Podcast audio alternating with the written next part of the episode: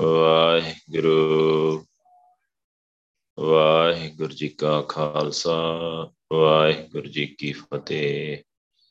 ਇੱਕ ਓੰਕਾਰ, ਸਤਨਾਮ, ਕਰਤਾ ਪੁਰਖ, ਨਿਰਭਉ, ਨਿਰਵੈਰ, ਅਕਾਲ ਮੂਰਤ, ਅਜੂਨੀ ਸੈਭੰ ਗੁਰ ਪ੍ਰਸਾਦ ਤੰਡੀ ਬੰਦਸ਼ ਮੈਂ ਕੋਈ ਨਾ ਡਿਠਾ। ਤੂੰ ਨਾਨਕ ਮਨ ਭਾਣਾ। ਕੋਲ ਕਮਾਈ ਤਿਸ ਮਿੱਤਰ ਵਿਚੋਲੇ ਜੈ ਮਿਲ ਕੰਤ ਪਛਾਣਾ। ਜੈਸਾ ਸਤਗੁਰ ਸੁਣੀਦਾ, ਤੈਸੋ ਹੀ ਮੈਂ ਡੀਠ।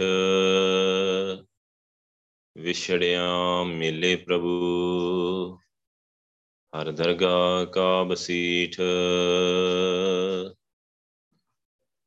ਹਰ ਨਾਮੋ ਮੰਤਰ ਦ੍ਰਿੜਾਏ ਦਾ, ਕੱਟੇ ਹਉਮੈ ਰੋਗ। ਨਾਨਕ ਸਤਗੁਰ ਤਿਨਾ ਮਿਲਾਇਆ, ਜਿਨਾ ਤੁਰੇ ਪਿਆ ਸੰਜੋਗ। ਸੋ ਕਹੋ ਟਲ ਗੁਰ ਸੇਵੀਐ ਅਹਨਸ ਸਹਿਜ ਸੁਭਾਏ, ਦਰਸ਼ਨ ਪਰਸੈ ਗੁਰੂ ਕੈ, ਜਨਮ ਮਰਨ ਦੁਖ ਜਾਏ। ਧੰਨ ਵਾਹਿਗੁਰੂ ਸਾਹਿਬ ਜੀ, ਆਸਾ ਮਹਿਲਾ ਪੰਜਵਾ, ਆਵੋ ਮੀਤ ਇਕੱਤਰ ਹੋਏ। ਰਸ ਕਸ ਸਭ ਪੁੰਚ ਹੈ ਅੰਮ੍ਰਿਤ ਨਾਮ ਹਰ ਹਰ ਜਪਹਾਂ ਮਿਲ ਪਾਪਾ ਮੁੰਚ ਹੈ ਤਤ ਵਿਚਾਰੋ ਸੰਤ ਜਨੋ ਤਾਤੇ ਬਿਗਨ ਨ ਲਾਗੈ। ਖੀਨ ਭਏ ਸਭ ਤਸਕਰਾ ਗੁਰਮੁਖ ਜਨ ਜਾਗੈ। ਤਤ ਵਿਚਾਰੋ ਸੰਤ ਜਨੋ ਤਾਤੇ ਬਿਗਨ ਨ ਲਾਗੈ। ਖੀਨ ਭਏ ਸਭ ਤਸਕਰਾ ਗੁਰਮੁਖ ਜਨ ਜਾਗੈ ਰਹਾਉ। ਵਾਹਿਗੁਰੂ ਜੀ ਕਾ ਖਾਲਸਾ, ਵਾਹਿਗੁਰੂ ਜੀ ਕੀ ਫਤਿਹ। ਚਵਰ ਛਤਰ ਤਖਤ ਦੇ ਮਾਲਕ, ਜੁਗੋ ਜੋਗਾ ਟਲ, ਹਲਤ ਪਲਤ ਦੇ ਸਵਾਰਨਹਾਰ ਧੰਨ ਧੰਨ ਧੰਨ ਸਾਹਿਬ ਸ੍ਰੀ ਗੁਰੂ ਗ੍ਰੰਥ ਸਾਹਿਬ ਪਾਤਸ਼ਾਹ ਜੀ ਨੇ ਅਪਾਰ ਬਖਸ਼ਿਸ਼ ਕੀਤੀ ਆ। ਸਾਨੂੰ ਸਾਰਿਆਂ ਨੂੰ ਸਮਾਗਮ ਬਖਸ਼ਿਆ, ਪਾਤਸ਼ਾਹ ਨੇ। ਅੰਮ੍ਰਿਤ ਵੇਲਾ ਬਖਸ਼ਿਆ, ਆਪਣਾ ਨਾਮ ਜਪਾਇਆ, ਸੁਰਤੀ ਲਵਾਈ ਆ। ਗੁਰੂ ਪਾਤਸ਼ਾਹ ਜੀ ਦਾ ਕੋਟਾਨ ਕੋਟ ਸ਼ੁਕਰਾਨਾ ਆ। ਕਿਰਪਾ ਕਰਕੇ ਗੁਰੂ ਪਾਤਸ਼ਾਹ ਜੋ ਲੜੀਵਾਰ ਵਿਚਾਰ ਆਪਾਂ ਨੂੰ ਗੁਰਬਾਣੀ ਦੀ ਬਖਸ਼ਿਆ ਇਸ ਟਾਈਮ ਉਹਦੇ ਤਹਿਤ ਆਸਾ ਰਾਗ ਵਿੱਚ ਪੰਜਵੇਂ ਪਾਤਸ਼ਾਹ ਜੀ ਦਾ ਉਚਾਰਨ ਕੀਤਾ ਹੋਇਆ, ਇਹ ਸ਼ਬਦ ਆ। ਧੰਨ ਸ਼੍ਰੀ ਗੁਰੂ ਗ੍ਰੰਥ ਸਾਹਿਬ ਜੀ ਦੇ ਪਾਵਨ ਅੰਕ 399 ਤੇ ਸੁਭਾਇਮਾਨ ਆ। ਸੋ ਗੁਰੂ ਪਾਤਸ਼ਾਹ ਰਹਾਉ ਦੀ ਤੁਕ ਦੇ ਵਿੱਚ ਗੱਲ ਕਰ ਰਿਹਾ ਤਤ ਵਿਚਾਰੋ ਸੰਤ ਜਨੋ, ਤਾਂ ਤੇ ਬਿਗਨ ਨਾ ਲੱਗੇ।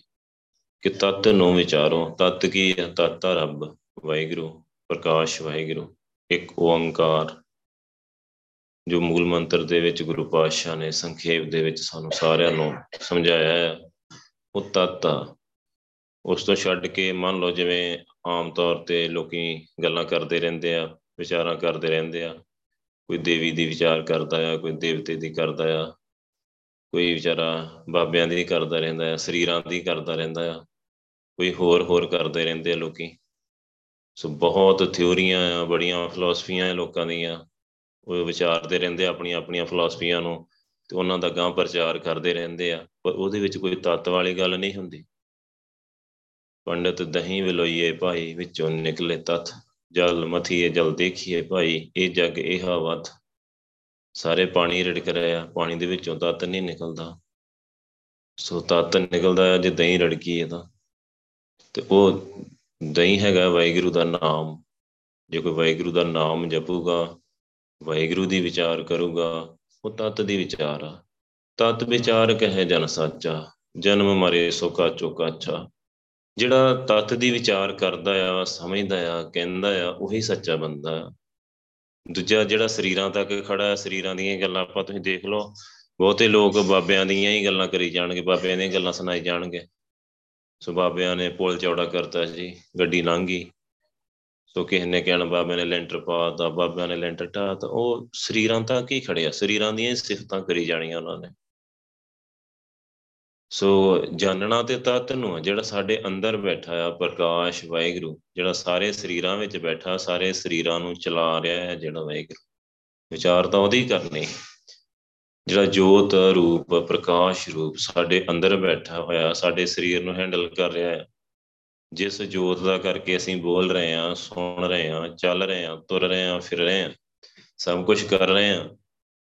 ਸੋ ਉਹ ਜੋਤ, ਉਹ ਪ੍ਰਕਾਸ਼, ਵਾਹਿਗੁਰੂ ਉਹਦੀ ਵਿਚਾਰ ਕਰਨੀ ਸੋ। ਉਹਦੀ ਵਿਚਾਰ ਧੰਨ ਸ਼੍ਰੀ ਗੁਰੂ ਗ੍ਰੰਥ ਸਾਹਿਬ ਪਾਤਸ਼ਾਹ ਜੀ ਕਰਵਾਉਂਦੇ ਆ। ਸੋ ਆਪਾਂ 2 2.5 ਸਾਲ ਹੋ ਗਏ ਆ ਲੜੀਵਾਰ ਵਿਚਾਰ ਸ਼ੁਰੂ ਹੋਈ ਨੂੰ। ਸੋ ਹਰ ਰੋਜ਼ ਗੁਰੂ ਪਾਤਸ਼ਾਹ ਵਾਹਿਗੁਰੂ ਦੀ ਗੱਲ ਕਰਦੇ ਆ, ਪ੍ਰਕਾਸ਼ ਵਾਹਿਗੁਰੂ ਦੀ ਗੱਲ ਕਰਦੇ ਆ। ਕੋਈ ਦੂਜੀ ਗੱਲ, ਦੂਜੇ ਦੀ ਗੱਲ ਹੀ ਨਹੀਂ ਕੀਤੀ ਗੁਰੂ ਪਾਤਸ਼ਾਹ ਨੇ। ਦੂਜੇ ਤੀਜੇ ਦੀ ਗੱਲ ਹੀ ਨਹੀਂ ਕੀਤੀ, ਸਿਰਫ ਇੱਕ ਵਾਹਿਗੁਰੂ ਦੀ ਗੱਲ ਕੀਤੀ ਹੈ ਹਮੇਸ਼ਾ ਇੱਕ ਵਾਹਿਗੁਰੂ ਦੀ ਹੀ ਗੱਲ ਕਰਦੇ ਆ ਤੇ ਕਰਨ ਨੂੰ ਵੀ ਕਹਿੰਦੇ ਆ, ਸਾਨੂੰ ਵੀ ਕਹਿੰਦੇ ਆ ਕਿ ਵਿਚਾਰੋ ਵਿਚਾਰ ਕੇ ਦੇਖੋ, ਤਤ ਵਿਚਾਰੋ ਸੰਤ ਜਨੋ, ਤਾਂ ਤੇ ਬਿਗਨ ਨਾ ਲੱਗੇ। ਜੇ ਤੁਸੀਂ ਤਤ ਨੂੰ ਵਿਚਾਰੋਗੇ ਨਾ, ਅਸਲੀਅਤ ਨੂੰ ਸਮਝੋਗੇ, ਅਸਲੀਅਤ ਤਾਂ ਵਾਹਿਗੁਰੂ ਹੀ ਆ। ਰੱਬ ਤੋਂ ਹੀ ਸਭ ਕੁਝ ਬਣਿਆ, ਰੱਬ ਨੇ ਹੀ ਸਾਰਾ ਕੁਝ ਬਣਾਇਆ ਤੇ ਰੱਬ ਤੋਂ ਹੀ ਬਣਿਆ ਹੈ ਸਭ ਕੁਝ ਸੋ ਮੂਲ ਮੁੱਢ ਕੀ ਹੈ ਮੂਲ ਮੰਤਰ। ਮੂਲ ਮੰਤਰ ਦੇ ਵਿੱਚ ਗੁਰੂ ਸਾਹਿਬ ਨੇ ਮੁੱਢ ਹੀ ਦੱਸਿਆ ਹੈ ਕਿ ਮੁੱਢ ਪ੍ਰਕਾਸ਼ ਵਾਹਿਗੁਰੂ ਆ, ਜਿਹੜਾ ਇੱਕ ਰਸ ਆ ਸਰਬ ਵਿਆਪਕ ਆ, ਜਿਹੜਾ ਸਾਰਿਆਂ ਨੂੰ ਬਣਾਉਣ ਵਾਲਾ ਆ, ਚਲਾਉਣ ਵਾਲਾ ਆ, ਖਤਮ ਕਰਨ ਵਾਲਾ ਆ, ਜਿਹੜਾ ਸਾਰਿਆਂ ਦੇ ਵਿੱਚ ਇੱਕ ਰਸ ਸਰਬ ਵਿਆਪਕ ਹੋ ਰਿਹਾ ਆ। ਸੋ ਉਹ ਆ ਮੁੱਢ ਸਾਰਿਆਂ ਦਾ ਮੁੱਢ ਸੋ ਤਤ ਵਿਚਾਰ ਜਿਹੜੀ ਉਹ ਸਾਨੂੰ ਵਾਹਿਗੁਰੂ ਨਾਲ ਜੋੜਦੀ ਆ, ਉਸ ਵਾਹਿਗੁਰੂ ਦੇ ਨਾਲ। ਸਾਨੂੰ ਸਰੀਰ ਤੋਂ, ਇਸ ਸੰਸਾਰ ਤੋਂ ਨਿਰੰਕਾਰ ਦੇ ਨਾਲ ਜੋੜ ਦਿੰਦੀ ਆ ਜਿਹੜੀ ਤਤ ਵਿਚਾਰ ਆ। ਸੋ ਬਾਣੀ ਦੀ ਤਤ ਵਿਚਾਰ ਆ, ਹਮੇਸ਼ਾ ਹੀ ਬਾਣੀ, ਜੇ ਆਪਾਂ ਬਾਣੀ ਦੀ ਤਤ ਵਿਚਾਰ ਕਰਾਂਗੇ ਸਿੱਧੇ ਰੱਬ ਨਾਲ ਜੁੜ ਜਾਾਂਗੇ। ਸੋ ਕਈ ਵਾਰ ਇਦਾਂ ਹੁੰਦਾ ਆ ਕਿ ਕਿਉਂਕਿ ਬਹੁਤ ਹਜ਼ਾਰਾਂ ਸਟੀਕ ਟੀਕੇ ਕੀਤੇ ਪਏ ਬਾਣੀ ਦੇ ਔਰ ਸਾਰੇ ਤਤ ਵਿਚਾਰ ਨਹੀਂ ਹੈਗੇ। ਸੋ ਕਿਤੇ ਨਾ ਕਿਤੇ ਉਹਨਾਂ ਦੇ ਵਿੱਚ ਲਿਖਣ ਵਾਲੇ ਜਿਹਨੇ ਟੀਕਾ ਕੀਤਾ ਹੈ ਟੀਕਾਕਾਰ ਦੇ ਆਪਣੇ ਮਨ ਦੀ ਮਤ ਵੀ ਵਿੱਚ ਆ ਜਾਂਦੀ ਹੈ ਸੋ ਜਿਵੇਂ ਮੰਨ ਲਓ ਬੰਦਾ ਅਗਲੀ ਦੁਨੀਆ ਨੂੰ ਮੰਨਦਾ ਹੀ ਨਹੀਂ ਆ। ਸੋ ਨੇ ਟੀਕਾ ਕੀਤਾ ਆ ਤੇ ਉਹ ਕਿਵੇਂ ਤਤ ਵਿਚਾਰ ਕਿਵੇਂ ਕਰੂਗਾ? ਬਾਣੀ ਤੇ ਬਹੁਤ ਗੱਲ ਕੀਤੀ ਅਗਲੀ ਦੁਨੀਆ ਦੀ। ਸੋ ਫਿਰ ਤਤ ਵਿਚਾਰ ਹੋਣੀ ਨਹੀਂ। ਤਤ ਵਿਚਾਰ ਦਾ ਮਤਲਬ ਜੋ ਗੁਰੂ ਸਾਹਿਬ ਕਹਿ ਰਿਹਾ ਇਨ ਬਿਨ ਉਵੇਂ ਹੀ ਉਹਨੂੰ ਵਿਚਾਰਨਾ ਉਹ ਉਵੇਂ ਹੀ ਉਹਨੂੰ ਸਮਝਣਾ। ਸੋ ਗੁਰੂ ਪਾਤਸ਼ਾਹ ਕਹਿੰਦੇ, ਤਤ ਵਿਚਾਰੋ ਸੰਤ ਜਨੋ, ਤਾਂ ਤੇ ਵਿਗਨ ਨਾ ਲੱਗੇ। ਸੰਤ ਜਨੋ ਬਹੁ ਵਚਨਾ ਸਾਨੂੰ ਸਾਰਿਆਂ ਨੂੰ ਹੀ ਕਹਿ ਰਿਹਾ ਸਾਰੇ ਨਾਮ ਜਪਣ ਵਾਲੇ ਗੁਰਸਿੱਖਾਂ ਨੂੰ ਸਾਰੇ ਜਿਹੜੇ ਧੰਨ ਸ਼੍ਰੀ ਗੁਰੂ ਗ੍ਰੰਥ ਸਾਹਿਬ ਜੀ ਨੂੰ ਮੰਨਦੇ ਆ, ਜਿਹੜੇ ਅੰਮ੍ਰਿਤਧਾਰੀ ਗੁਰਸਿੱਖ ਆ, ਜਿਹੜੇ ਨਾਮ ਜਪਦੇ ਆ, ਭਗਤੀ ਕਰਦੇ ਆ ਜਾਂ ਕਰਨੀ ਚਾਹੁੰਦੇ ਆ, ਉਹਨਾਂ ਸਾਰਿਆਂ ਨੂੰ ਹੀ ਗੁਰੂ ਪਾਤਸ਼ਾਹ ਕਹਿ ਰਿਹਾ ਕਿ ਤਤ ਨੂੰ ਵਿਚਾਰੋ, ਸਮਝੋ ਕਿ ਤੁਹਾਡੇ ਅੰਦਰ ਕੌਣ ਆ। ਤੁਹਾਡੇ ਅੰਦਰ ਵਾਹਿਗੁਰੂ ਦੀ ਜੋਤ ਆ, ਉਸ ਜੋਤ ਨੂੰ ਜਾਣਨਾ ਆ, ਸਮਝਣਾ ਆ। ਸੋ ਵਿਚਾਰ ਕਰੋ, ਉਹਦੀ ਆਪਣੇ ਅੰਦਰ ਵਿਚਾਰ ਕੇ ਦੇਖੋਗੇ, ਸਰੀਰ ਤਾਂ ਕੁਝ ਵੀ ਨਹੀਂ, ਹੱਡ, ਮਾਸ, ਨਾੜੀ ਕੋ ਪਿੰਜਰ ਆ। ਇਹ ਤੇ ਸਵਾਹ ਹੋ ਜਾਂਦਾ, ਇਹਨੂੰ ਤੇ ਸਾੜ ਦਿੱਤਾ ਜਾਂਦਾ, ਜਦੋਂ ਅੰਦਰੋਂ ਜੋਤ ਨਿਕਲ ਜਾਂਦੀ ਆ, ਜਦੋਂ ਅੰਦਰੋਂ ਰੂਹ ਨਿਕਲ ਜਾਂਦੀ ਆ, ਸਰੀਰ ਨੂੰ ਤੇ ਸਾੜ ਦਿੱਤਾ ਜਾਂਦਾ ਹੈ ਇਹ ਤੇ ਕਿਸੇ ਵੀ ਫਿਰ ਕੰਮ ਦਾ ਨਹੀਂ ਹੈਗਾ। ਤੇ ਫਿਰ ਵੀ ਆਪਾਂ ਸਰੀਰ ਨਾਲ ਹੀ ਜੁੜੇ ਹੋਏ ਆ, ਫਿਰ ਤਾਂ ਸਰੀਰ ਤੋਂ ਉੱਪਰ ਉਠੋ। ਜੇ ਤਤ ਨੂੰ ਵਿਚਾਰੋਗੇ ਤੇ ਬੰਦਾ ਆਪਣੇ ਆਪ ਹੀ ਸਰੀਰ ਤੋਂ ਉੱਪਰ ਉੱਠੂਗਾ। ਉਹ ਸੋਚੂਗਾ ਕਿ ਮੈਂ ਸਰੀਰ ਨਹੀਂ ਹੈਗਾ। ਸਰੀਰ ਮੇਰਾ ਕੱਚਾ ਭਾਂਡਾ ਆ, ਕੱਚੇ ਭਾਂਡੇ ਸਾਜ ਨਿਵਾਜੇ ਅੰਤਰ ਜੋਤ ਸਮਾਈ, ਇਹ ਕੱਚਾ ਭਾਂਡਾ ਆ, ਸੱਚ ਕੇ ਨਿਵਾਜਿਆ, ਵਾਹਿਗੁਰੂ ਨੇ ਬਹੁਤ ਸੋਹਣਾ ਬਣਾਇਆ ਆ, ਪਰ ਇਹਦੇ ਅੰਦਰ ਵਾਹਿਗੁਰੂ ਦੀ ਜੋਤ ਆ। ਸੋ ਅਸਲੀਅਤ, ਤਤ, ਉਹ ਜੋਤ, ਅੰਦਰਲੀ ਜੋਤ। ਸੋ ਜਿਹੜਾ ਸਰੀਰ ਆ, ਇਹ ਬਿਲਕੁਲ ਕੱਚਾ ਭਾਂਡਾ ਹੈ ਸਵਾਦ ਦੀ ਢੇਰੀ ਆ ਸਵਾਦ ਦੀ ਢੇਰੀ ਹੋ ਜਾਂਦਾ ਆ। ਇਹਨੂੰ ਦੇਰ ਨਹੀਂ ਲੱਗਦੀ ਸਵਾਹ ਹੁੰਦਿਆਂ। ਸੋ ਅਸਲੀਅਤ ਨੂੰ ਸਮਝੀਏ ਕਿ ਆਪਾਂ ਕੌਣ ਆ, ਅਸੀਂ ਕੌਣ ਆ? ਅਸੀਂ ਵਾਹਿਗੁਰੂ ਦੇ ਪੁੱਤਰ ਆ, ਵਾਹਿਗੁਰੂ ਆ। ਤੇ ਵਾਪਸ ਅਸੀਂ ਆਪਣੇ ਘਰ ਸੱਚਖੰਡ ਜਾਣਾ ਹੈ, ਵਾਹਿਗੁਰੂ ਕੋਲ। ਸੋ ਉਹਦੇ ਲਈ ਸਾਨੂੰ ਗੁਰੂ ਸਾਹਿਬ ਦੀ ਬਖਸ਼ਿਸ਼ ਲੈਣੀ ਪੈਂਦੀ ਹੈ। ਗੁਰਪ੍ਰਸਾਦ ਸਾਰੀ ਖੇਡ ਗੁਰੂ ਸਾਹਿਬ ਦੀ ਬਖਸ਼ਿਸ਼ ਲੈਣੀ ਪੈਂਦੀ ਆ। ਅੰਮ੍ਰਿਤਧਾਰੀ ਹੋਣਾ ਆ, ਕੋਈ ਕੁਰੈਤ ਨਹੀਂ ਕਰਨੀ।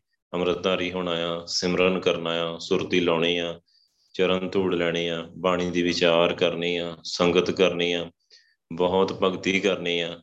ਬਹੁਤ ਵਧੀਆ ਗੁਰੂ ਨਾਨਕ ਵਰਗਾ ਜੀਵਨ ਬਣਾਉਣਾ ਆ। ਕਿ ਵਾਪਸ ਸੱਚਖੰਡ ਜਾ ਸਕੀਏ ਤੇ ਵਾਪਸ ਸੱਚਖੰਡ ਜਾਣਾ ਆ। ਜੇ ਇਸ ਗੱਲ ਨੂੰ ਸਮਝ ਲਿਆ, ਤਾਂ ਮਤਲਬ ਕਿ ਆਪਾਂ ਤਤ ਨੂੰ ਵਿਚਾਰਿਆ ਆ। ਅਸੀਂ ਅਸਲੀਅਤ ਦੀ ਵਿਚਾਰ ਕੀਤੀ ਹੈ, ਸਿੱਧੀ ਪੁਆਇੰਟ ਟੂ ਪੁਆਇੰਟ ਸਿੱਧੀ। ਜੋ ਜਿੰਨੀ ਗੱਲ ਦੀ ਲੋੜ ਹੀ ਉਹਨੇ ਉਨਾ ਹੀ ਕੰਮ ਕੀਤਾ। ਜੇ ਤਤ ਨੂੰ ਨਹੀਂ ਵਿਚਾਰਿਆ, ਫਿਰ ਬੰਦਾ ਕਰਮ ਕਾਂਡਾਂ 'ਚ ਪਿਆ ਰਹਿੰਦਾ ਹੋਰ ਹੋਰ ਵਾਧੂ ਫਾਲਤੂ ਗੱਲਾਂ 'ਚ ਪਿਆ ਰਹਿੰਦਾ, ਜਿਨ੍ਹਾਂ ਦਾ ਫਾਇਦਾ ਕੋਈ ਨਹੀਂ। ਤੇ ਟਾਈਮ ਪੂਰਾ ਵੇਸਟ ਹੋ ਜਾਂਦਾ ਹੈ, ਪੈਸਾ ਵੀ ਵੇਸਟ ਹੋ ਜਾਂਦਾ ਹੈ એનર્ਜੀ ਵੀ ਵੇਸਟ ਹੋ ਜਾਂਦੀ ਹੈ ਤੇ ਪ੍ਰਾਪਤੀ ਉਹਦੇ ਵਿੱਚੋਂ ਕੋਈ ਹੁੰਦੀ ਨਹੀਂ, ਕਿਉਂਕਿ ਤਤ ਵਾਲੀ ਗੱਲ ਹੀ ਨਹੀਂ ਹੈਗੀ ਕੋਈ। ਤਤ ਤਾਂ ਵਾਹਿਗੁਰੂ ਆ ਵਾਹਿਗੁਰੂ ਦਾ ਨਾਮ ਆ ਤਤ। ਤਤ ਪਦਾਰਥ ਆ, ਵਾਹਿਗੁਰੂ ਦਾ ਨਾਮ, ਉਹਦੇ ਨਾਲ ਜੁੜਨਾ ਆ, ਉਹਨੂੰ ਜਪਣਾ ਆ ਵੱਧ ਤੋਂ ਵੱਧ, ਤਾਂ ਕਿ ਇਸ ਸਰੀਰ ਤੋਂ ਆਪਾਂ ਉੱਪਰ ਉੱਠ ਸਕੀਏ ਤੇ ਅਸੀਂ ਵੀ ਅਸਲੀਅਤ ਨੂੰ ਜਾਣ ਸਕੀਏ, ਆਪਣੇ ਮੁੱਢ ਨੂੰ ਸਮਝ ਸਕੀਏ। ਜੇ ਆਪਣੇ ਮੂਲ ਦੀ ਪਛਾਣ ਕਰਨੀ ਆ ਨਾ, ਜਿਵੇਂ ਗੁਰੂ ਸਾਹਿਬ ਨੇ ਕਿਹਾ, ਮਨ ਤੂੰ ਜੋਤ ਸਰੂਪ ਹੈ, ਆਪਣਾ ਮੂਲ ਪਛਾਣ, ਕਿ ਤੂੰ ਜੋਤ ਸਰੂਪ ਆ, ਤੂੰ ਪ੍ਰਕਾਸ਼ ਆ, ਤੂੰ ਆਪਣੇ ਮੂਲ ਨੂੰ ਪਛਾਣ, ਆਪਣੇ ਮੁੱਢ ਨੂੰ, ਵਾਹਿਗੁਰੂ ਨੂੰ ਪਛਾਣ। ਉਹ ਪਛਾਣ ਕਿੱਦਾਂ ਹੋਣੀ ਆ? ਬਾਣੀ ਨਾਲ ਜੁੜ ਕੇ ਤੇ ਸਿਮਰਨ ਨਾਲ ਜੁੜ ਕੇ। ਬਾਣੀ ਨਾਲ ਜੁੜਾਂਗੇ ਤੇ ਬਾਣੀ ਨੇ ਆਪਣੇ ਆਪ ਹੀ ਸਿਮਰਨ ਕਰਨ ਨੂੰ ਕਹਿਣਾ ਹੈ ਜਦੋਂ ਬਾਣੀ ਨਾਲ ਜੁੜਨ ਦਾ ਮਤਲਬ ਜਦੋਂ ਆਪਾਂ ਬਾਣੀ ਦੀ ਤਤ ਵਿਚਾਰ ਕਰਾਂਗੇ ਨਾ ਜਦੋਂ ਵੀ ਕੋਈ ਸ਼ਬਦ ਪੜਾਂਗੇ ਵਿਚਾਰਾਂਗੇ, ਤੇ ਬਾਣੀ ਨੇ ਤੁਹਾਨੂੰ ਆਪਣੇ ਆਪ ਹੀ ਕਹਿਣਾ, ਚੱਲ ਸਿਮਰਨ ਕਰ ਸੁਰਤੀਲਾ ਬਹੁਤ ਸਿਮਰਨ ਕਰ, ਦਿਨ ਰਾਤ ਭਗਤੀ ਕਰ, ਦਿਨ ਰਾਤੀਆਂ ਰਾਦੋ ਪਿਆਰੇ ਨਿਮਖ ਨ ਕੀਜੇ ਢੀਲਾ, ਢਿੱਲ ਨਾ ਕਰ, ਚੱਲ ਭਗਤੀ ਕਰ, ਲਾਈ ਰੱਖਣਾ ਤੁਹਾਨੂੰ ਭਗਤੀ ਵਾ ਬਾਣੀ ਨੇ। ਤੇ ਜਿਵੇਂ ਜਿਵੇਂ ਭਗਤੀ ਕੀਤੀ, ਜਿਵੇਂ ਜਿਵੇਂ ਨਾਮ ਜਪਿਆ, ਸੁਰਤੀ ਲਾਈ ਜ਼ਿਆਦਾ, ਹੌਲੀ ਹੌਲੀ ਪ੍ਰਕਾਸ਼ ਹੋ ਜਾਣਾ ਤੇ ਆਪਣੇ ਮੂਲ ਦੀ ਪਛਾਣ ਹੋ ਜਾਣੀ ਆ, ਤਤ ਦੀ ਪਛਾਣ ਹੋ ਜਾਣੀ ਆ। ਪਹਿਲਾਂ ਤਤ ਦੀ ਵਿਚਾਰ ਕਰੋ, ਬਾਣੀ ਦੀ ਵਿਚਾਰ ਕਰਕੇ ਤੇ ਸਮਝੋ ਕਿ ਸਰੀਰ ਤੋਂ ਉੱਪਰ ਉੱਠਣਾ ਆ। ਕਿਵੇਂ ਉੱਪਰ ਉਠਾਂਗੇ? ਭਗਤੀ ਦੇ ਨਾਲ ਸਿਮਰਨ ਕਰਕੇ। ਸਿਮਰਨ ਕਰੋ, ਬਹੁਤ ਜ਼ਿਆਦਾ ਸਿਮਰਨ ਕਰੋ। ਜਦੋਂ ਆਪਾਂ ਬਹੁਤ ਸਿਮਰਨ ਕਰਦੇ ਆ, ਆਪਣੇ ਆਪ ਹੀ ਸੁਰਤੀ ਲੱਗਣੀ ਸ਼ੁਰੂ ਹੋ ਜਾਂਦੀ ਹੈ ਆਪਣੇ ਆਪ ਹੀ। ਤੁਹਾਡਾ ਸਰੀਰ ਡੈੱਡ ਹੋਣਾ ਸ਼ੁਰੂ ਹੋ ਜਾਣਾ। ਸਰੀਰ ਪਿੱਛੇ ਡਿੱਗਣਾ ਸ਼ੁਰੂ ਹੋ ਜਾਣਾ। ਤੁਹਾਨੂੰ ਇਦਾਂ ਲੱਗਣਾ ਜਿਵੇਂ ਮੈਂ ਬੇਹੋਸ਼ ਹੋ ਰਿਹਾ। ਜਦੋਂ ਬਹੁਤ ਸਿਮਰਨ ਕਰਦੇ ਆ ਹੌਲੀ ਹੌਲੀ ਉਹਨੂੰ ਕਹਿੰਦੇ ਸੁਰਤੀ ਲੱਗਣੀ ਸ਼ੁਰੂ ਹੋ ਗਈ। ਫਿਰ ਉਹਦੇ ਅੰਦਰ ਪ੍ਰਕਾਸ਼ ਹੋ ਜਾਂਦਾ। ਇਹਦਾ ਮਤਲਬ ਆਪਾਂ ਤਤ ਤੱਕ ਪਹੁੰਚ ਵੀ ਗਏ। ਤਤ ਤੱਕ ਪਹੁੰਚ ਵੀ ਗਏ, ਵਿਚਾਰ ਕਰਕੇ, ਭਗਤੀ ਕਰਕੇ। ਸੋ ਉਹੀ ਕਰਨ ਨੂੰ ਕਹਿ ਰਿਹਾ ਗੁਰੂ ਪਾਤਸ਼ਾਹ, ਤਤ ਵਿਚਾਰੋ ਸੰਤ ਜਨੋ, ਤਾਂ ਤੇ ਵਿਗਨ ਨਾ ਲੱਗੇ। ਫਿਰ ਤੁਹਾਨੂੰ ਕੋਈ ਵਿਗਨ ਨਹੀਂ ਲੱਗੂਗਾ। ਜਿਹੜੇ ਬੰਦੇ ਦੇ ਅੰਦਰ ਤਤ ਦੀ ਵਿਚਾਰ ਹੈਗੀ ਆ ਨਾ, ਉਹਨੂੰ ਕੋਈ ਰੁਕਾਵਟ ਨਹੀਂ ਪੈਂਦੀ। ਜਿਹਦੇ ਕੋਲ ਤਤ ਦੀ ਵਿਚਾਰ, ਬਾਣੀ ਦੀ ਵਿਚਾਰ ਹੈ ਨਹੀਂ ਆ, ਉਹਨੂੰ ਰੁਕਾਵਟਾਂ ਬਹੁਤ ਆਉਂਦੀਆਂ ਸਿਮਰਨ ਦਾ ਜਿਹੜਾ ਰਾਹ ਆ ਨਾ, ਉਹਦੇ ਕੋਲੋਂ ਇੱਥੇ ਚੱਲ ਨਹੀਂ ਹੁੰਦਾ। ਉਹ 2-4 ਦਿਨ ਤਾਂ ਸਿਮਰਨ ਕਰੂਗਾ, ਹਫਤਾ, ਦੋ ਹਫ਼ਤੇ ਕਰ ਲੂਗਾ, ਮਹੀਨਾ ਕਰ ਲੂਗਾ, ਫਿਰ ਉਹਦੇ ਕੋਲ ਛੁੱਟ ਜਾਂਦਾ ਹੈ ਕਿਉਂਕਿ ਉਹਦੇ ਕੋਲ ਤਤ ਦੀ ਵਿਚਾਰ ਹੈ ਨਹੀਂ। ਸੋ ਉਹਨੂੰ ਪਤਾ ਨਹੀਂ ਇਧਰੋਂ ਉਧਰੋਂ ਹੋਰ ਕਿਸੇ ਦੀਆਂ ਗੱਲਾਂ ਸੁਣਨੀਆਂ ਉਹਨੇ ਕਿਹਾ ਤੂੰ ਕਿਹੜੇ ਕੰਮ 'ਚ ਪੈ ਗਿਆ? ਗੱਲਾਂ ਵੈਗਰੂ ਵੈਗਰੂ ਕਰਨ ਨਾਲ ਕੀ ਹੋ ਜਾਂਦਾ? ਉਹ ਫੇਰ ਉਹਦਾ ਹੌਸਲਾ ਟੁੱਟ ਜਾਂਦਾ। ਜਾਂ ਆਪਣੇ ਆਪ ਹੀ ਮਾਇਆ ਕੋਈ ਨਾ ਕੋਈ ਚੱਕਰ ਚਲਾ ਦਿੰਦੀ ਹੈ ਤਾਂ ਦਾ ਕਿ ਉਹ ਟੁੱਟ ਜਾਂਦਾ ਆ। ਜਿਹਦੇ ਅੰਦਰ ਬਾਣੀ ਦੀ ਵਿਚਾਰ ਹੈਗੀ ਆ, ਤਤ ਦੀ ਵਿਚਾਰ ਹੈਗੀ ਆ, ਉਹਦਾ ਕਦੇ ਵੀ ਰਸਤਾ ਨਹੀਂ ਭਟਕਦਾ। ਕਿਉਂਕਿ ਉਹਨੂੰ ਪਤਾ ਹੈ ਕਿ ਬਾਣੀ ਸੱਤ ਆ। ਬਾਣੀ ਹੀ ਸੱਚ ਆ। ਜੋ ਬਾਣੀ ਕਹਿ ਰਹੀ ਆ, ਉਹੀ ਹੀ ਕਰਨਾ ਆ। ਤੇ ਬਾਣੀ ਕਹਿ ਰਹੀ ਹੈ ਸਿਮਰਨ ਕਰਨਾ ਉਹ ਤਤ ਦਾ ਰਾਹ, ਅਸਲੀਅਤ ਦਾ ਜਿਹੜਾ ਬਿਲਕੁਲ ਸੱਚੋ ਸੱਚ ਰਾਹ ਆ ਵਾਹਿਗੁਰੂ ਦਾ, ਮਾਰਗ ਅਸਲੀ। ਪੰਥ ਆ ਜਿਹੜਾ ਵਾਹਿਗੁਰੂ ਦਾ, ਉਹਦਾ ਉਹਨੂੰ ਪਤਾ ਲੱਗ ਜਾਂਦਾ ਹੈ ਬਾਣੀ ਵਿੱਚੋਂ ਕਿ ਉਹ ਸਿਮਰਨ ਆ, ਉਹ ਨਾਮ ਸਿਮਰਨ ਆ।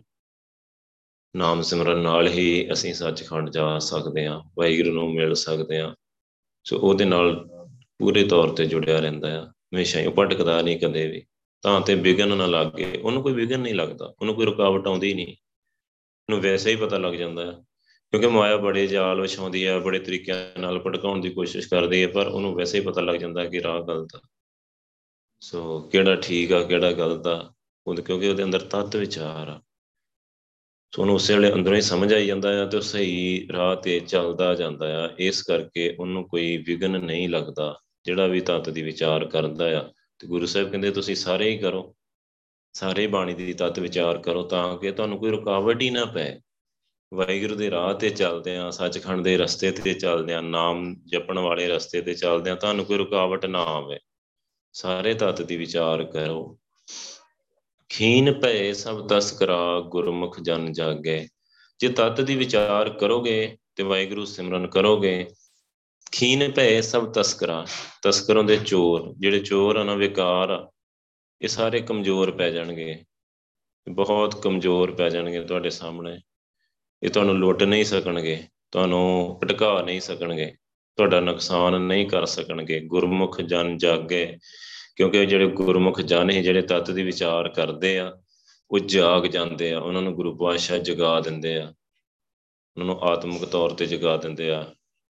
ਅੰਮ੍ਰਿਤ ਅੰਮ੍ਰਿਤ ਦੇ ਕੇ, ਆਤਮਾ ਨੂੰ ਜਾਗਰਤ ਕਰਨ ਵਾਲਾ ਨਾਮ ਜਲ ਦੇ ਕੇ ਉਹਨਾਂ ਦੀ ਆਤਮਾ ਨੂੰ ਜਗਾ ਦਿੰਦੇ ਆ ਗੁਰੂ ਪਾਤਸ਼ਾਹ। ਗੁਰਮੁਖ ਜਨ ਜਾਗੇ, ਗੁਰਮੁਖ ਜਾਨਾ ਜਿਹੜੇ ਪੁੱਤਰ ਆ ਵਾਹਿਗੁਰੂ ਦੇ, ਉਹ ਜਾਗ ਜਾਂਦੇ ਆ, ਜਾਗ ਪੈਂਦੇ ਆ। ਸੋ ਚੋਰ ਕਿਨੂੰ ਲੁੱਟਦੇ? ਜਿਹੜਾ ਸੁੱਤਾ ਆ, ਉਹਦੇ ਘਰੇ ਚੋਰੀ ਹੁੰਦੀ, ਜਿਹੜਾ ਜਾਗ ਰਿਹਾ ਉਹਦੇ ਘਰੇ ਨਹੀਂ ਹੁੰਦੀ ਚੋਰੀ। ਸੋ ਜਿਹੜੇ ਗੁਰਮੁਖ ਜਨ ਜਾਗ ਗਏ ਉਹਨਾਂ ਦੇ ਘਰ ਵਿੱਚ ਫਿਰ ਇਹ ਜਿਹੜੇ ਵਿਕਾਰ ਆ, ਉਹ ਚੋਰੀ ਨਹੀਂ ਕਰ ਸਕਦੇ। ਭਾਵ ਉਹਨਾਂ ਨੂੰ ਵਿਕਾਰ ਨਹੀਂ ਲੁੱਟਦੇ, ਕਿਉਂਕਿ ਉਹ ਜਾਗ ਚੁੱਕੇ ਆ, ਸੁਚੇਤ ਹੋ ਗਏ ਆ ਬਹੁਤ। ਤੇ ਦੂਜੀ ਗੱਲ ਕਿ ਉਹਨਾਂ ਦੇ ਸਾਹਮਣੇ ਜਿਹੜੇ ਵਿਕਾਰ ਆ, ਇਹ ਵੀ ਕਮਜ਼ੋਰ ਹੋ ਗਏ ਆ। ਵਿਕਾਰ ਵੀ ਕਮਜ਼ੋਰ ਪੈ ਜਾਂਦੇ ਆ। ਜਿਹੜਾ ਬੰਦਾ ਬਹੁਤ ਸਿਮਰਨ ਕਰਦਾ, ਜਿਹਦਾ ਸਿਮਰਨ ਬਹੁਤ ਆ, ਸੁਰਤੀ ਬਹੁਤ ਆ, ਬਾਣੀ ਦੀ ਵਿਚਾਰ ਬਹੁਤ ਆ, ਉਹਦੇ ਸਾਹਮਣੇ ਵਿਕਾਰ ਕਮਜ਼ੋਰ ਪੈ ਜਾਂਦੇ ਆ। ਸੋ ਆਮ ਦੁਨੀਆ ਜਿਹੜੀ, ਉਹਦੇ ਵਿਕਾਰਾਂ ਦੇ ਸਾਹਮਣੇ ਢੇਰ ਆ। ਸਾਰੀ ਦੁਨੀਆ ਨੂੰ ਜਿੱਤਿਆ ਪਿਆ ਵਿਕਾਰਾਂ ਨੇ। ਸਾਰੀ ਦੁਨੀਆ ਵਿਕਾਰਾਂ ਦੇ ਵਿੱਚ ਹੀ ਘੁੰਮ ਰਹੀ ਆ। ਸਗੋਂ ਤੁਸੀਂ ਦੇਖੋਗੇ ਤੇ ਸਾਰੇ ਇਹੀ ਕਹਿੰਦੇ ਆ ਕਿ ਵਿਕਾਰ ਵਿਕਾਰਾਂ ਤੋਂ ਕੋਈ ਬਚ ਨਹੀਂ ਸਕਦਾ।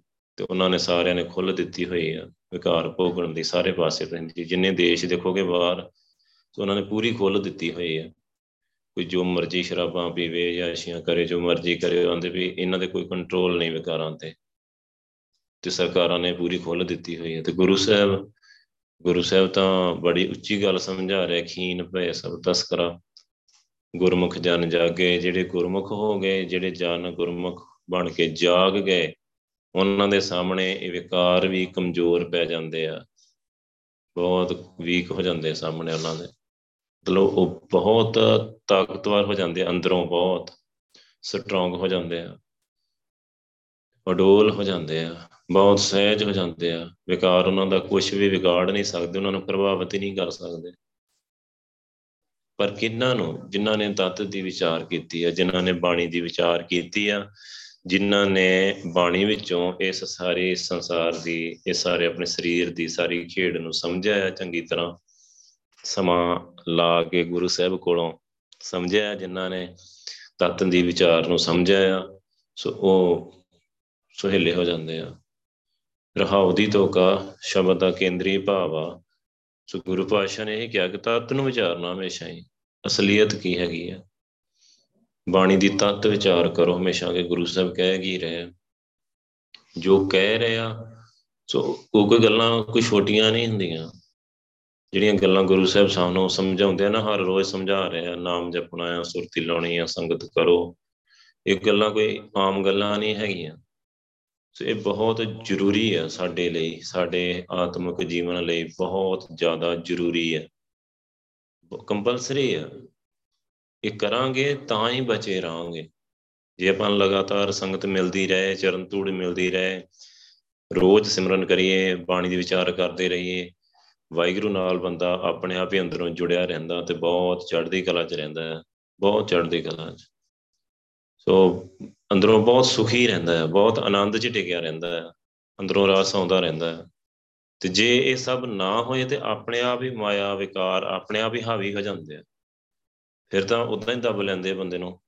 ਫਿਰ ਸਾਰੀ ਖੇਡ ਉਲਟੀ ਹੋ ਜਾਂਦੀ ਹੈ ਸੋ ਬਹੁਤ ਜ਼ਰੂਰੀ ਹੈ ਤਾਂ ਸਾਨੂੰ ਗੁਰੂ ਸਾਹਿਬ ਕਹਿੰਦੇ ਆ ਕਰਨ ਨੂੰ। ਜੋ ਵੀ ਗੁਰੂ ਸਾਹਿਬ ਕਰਨ ਨੂੰ ਕਹਿੰਦੇ ਆ, ਉਹ ਬਹੁਤ ਜ਼ਰੂਰੀ ਹੈ ਜੋ ਛੱਡਣ ਨੂੰ ਕਹਿੰਦੇ ਆ, ਉਹ ਵੀ ਬਹੁਤ ਜ਼ਰੂਰੀ ਛੱਡਣਾ ਆ। ਫਿਰ ਆਪਾਂ ਸਹੀ ਸਲਾਮਤ ਇਸ ਗੁਰਸਿੱਖੀ ਦੇ ਰਾਹ ਤੇ ਅੱਗੇ ਚੱਲ ਸਕਦੇ ਆ। ਨਹੀਂ ਤਾਂ ਮੁਸ਼ਕਲਾਂ ਆਉਂਦੀਆਂ। ਆਵੋ ਮੀਤ ਇਕੱਤਰ ਹੋਏ, ਰਸ ਕਸ ਸਭ ਪੁੰਚ ਹੈ। ਸੋ ਦੇਖੋ ਗੁਰੂ ਪਾਸ਼ਾ ਸਾਫ਼ ਹੀ ਕਹਿ ਰਿਹਾ ਕਿ ਸੰਗਤ ਕਰੋ, ਆਵੋ ਸਾਰੇ ਮਿੱਤਰੋ, ਆਵੋ, ਇਕੱਤਰ ਹੋਏ, ਇਕੱਠੇ ਹੋ ਕੇ ਆਪਾਂ ਵਾਹਿਗੁਰੂ ਦਾ ਨਾਮ ਜਪੀਏ, ਰਸ ਕਸ ਸਭ ਪੁੰਚੈ। ਤੇ ਉਹਦੇ ਵਿੱਚੋਂ ਸਾਰੇ ਰਸ ਕਸ, ਹੁਣ ਆਪਾਂ ਸਿਮਰਨ ਕਰਦੇ ਆ ਕਿੰਨਾ ਰਸ ਆਉਂਦਾ ਆ। ਬਾਣੀ ਦੀ ਵਿਚਾਰ ਦਾ ਰਸ ਅਲੱਗ ਤਰ੍ਹਾਂ ਦਾ ਆ, ਸਿਮਰਨ ਦਾ ਅਲੱਗ ਤਰ੍ਹਾਂ ਦਾ ਆ। ਹਮੇ ਹੈ ਅੰਮ੍ਰਿਤ ਹੀ ਆ ਹੈ, ਅੰਮ੍ਰਿਤ ਹੀ ਸਿਮਰਨ ਚੋਂ ਜਿਹੜਾ ਰਸ ਆਉਂਦਾ, ਅੰਮ੍ਰਿਤ ਰਸ ਆਉਂਦਾ, ਬਾਣੀ ਚੋਂ ਵੀ ਅੰਮ੍ਰਿਤ ਰਸ ਆਉਂਦਾ ਹੈ।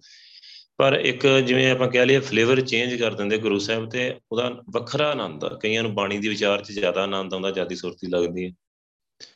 ਕਈਆਂ ਦੇ ਸਿਮਰਨ 'ਚੋਂ ਜ਼ਿਆਦਾ ਆਨੰਦ ਆਉਂਦਾ, ਸਿਮਰਨ 'ਚ ਜਿਆਦੀ ਸੁਰਤੀ ਲੱਗਦੀ ਹੈ। ਕਿਸੇ ਨੂੰ ਕੀਰਤਨ 'ਚ ਜ਼ਿਆਦਾ ਆਨੰਦ ਆਉਂਦਾ ਹੈ, ਕੀਰਤਨ 'ਚ ਵੀ ਸੁਰਤੀ ਲੱਗਦੀ ਹੈ। ਤੇ ਸਾਰੇ ਰਸਗਾ ਸੀ ਜਿਵੇਂ ਹੁਣ ਮੰਨ ਲਓ ਆਪਾਂ ਕਿ ਵਿਆਹ ਸ਼ਾਦੀ ਤੇ ਗਏ, ਉੱਥੇ ਬੜੇ ਪਕਵਾਨ ਲੱਗੇ ਹੋਏ ਸਾਹਮਣੇ, ਤਰ੍ਹਾਂ ਤਰ੍ਹਾਂ ਦੇ ਖਾਣੇ ਲੱਗੇ ਹੋਏ ਹੈ ਤੇ ਉਹ ਭੋਜਨ ਹੀ ਹੈ ਭਾਵੇਂ 36 ਪ੍ਰਕਾਰ ਦੇ ਆ, ਹੈ ਭੋਜਨ ਹੀ ਆ। ਭਰਨਾ ਢੇਡੀ ਆ ਨਾ। ਪਰ ਉਹ ਟੇਸਟ ਅਲੱਗ-ਅਲੱਗ ਆ।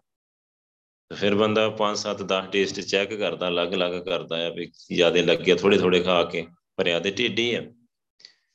ਪਰ ਟੇਸਟ ਅਲੱਗ-ਅਲੱਗ ਪਏ ਹੋਏ ਇਸੇ ਤਰ੍ਹਾਂ ਜਦੋਂ ਆਪਾਂ ਸੰਗਤ ਚ ਆਉਨੇ ਆ ਇੱਥੇ ਵੀ ਕੰਮ ਇੱਕ ਹੀ ਹੋਣਾ ਆਤਮਿਕ ਕਲਿਆਣਤਾ ਦਾ ਹੀ ਹੋਣਾ ਪੀਣਾ ਅੰਮ੍ਰਿਤ ਹੀ ਹੈ ਪਰ ਟੇਸਟ ਅਲੱਗ-ਅਲੱਗ ਆ ਭਾਵੇਂ ਕੀਰਤਨ, ਚਾਹੇ ਆਪਾਂ ਕਥਾ, ਵਿਚਾਰ ਵਿੱਚ ਰਸ ਆਇਆ, ਉਹ ਅਲੱਗ ਤਰ੍ਹਾਂ ਦਾ, ਉਹ ਚ ਕਿਸੇ ਨੂੰ ਜ਼ਿਆਦਾ ਆਨੰਦ ਆਉਂਦਾ ਹੈ ਸੋ ਜਿਨ੍ਹਾਂ ਦਾ, ਜਿਹੜੇ ਪੁਰਾਣੇ ਬੰਦੇ ਜੁੜੇ ਆ, ਜਿਨ੍ਹਾਂ ਦਾ ਸਿਮਰਨ ਜ਼ਿਆਦਾ ਆ, ਉਹਨਾਂ ਨੂੰ ਸਿਮਰਨ ਚੋਂ ਜ਼ਿਆਦਾ ਆਨੰਦ ਆਉਂਦਾ ਹੈ ਉਹਨਾਂ ਦਾ ਜੀ ਕਰਦਾ ਸਿਮਰਨ ਹੀ ਹੋਈ ਜਾਏ, ਬਸ ਬੈਠੇ ਰਹੀਏ।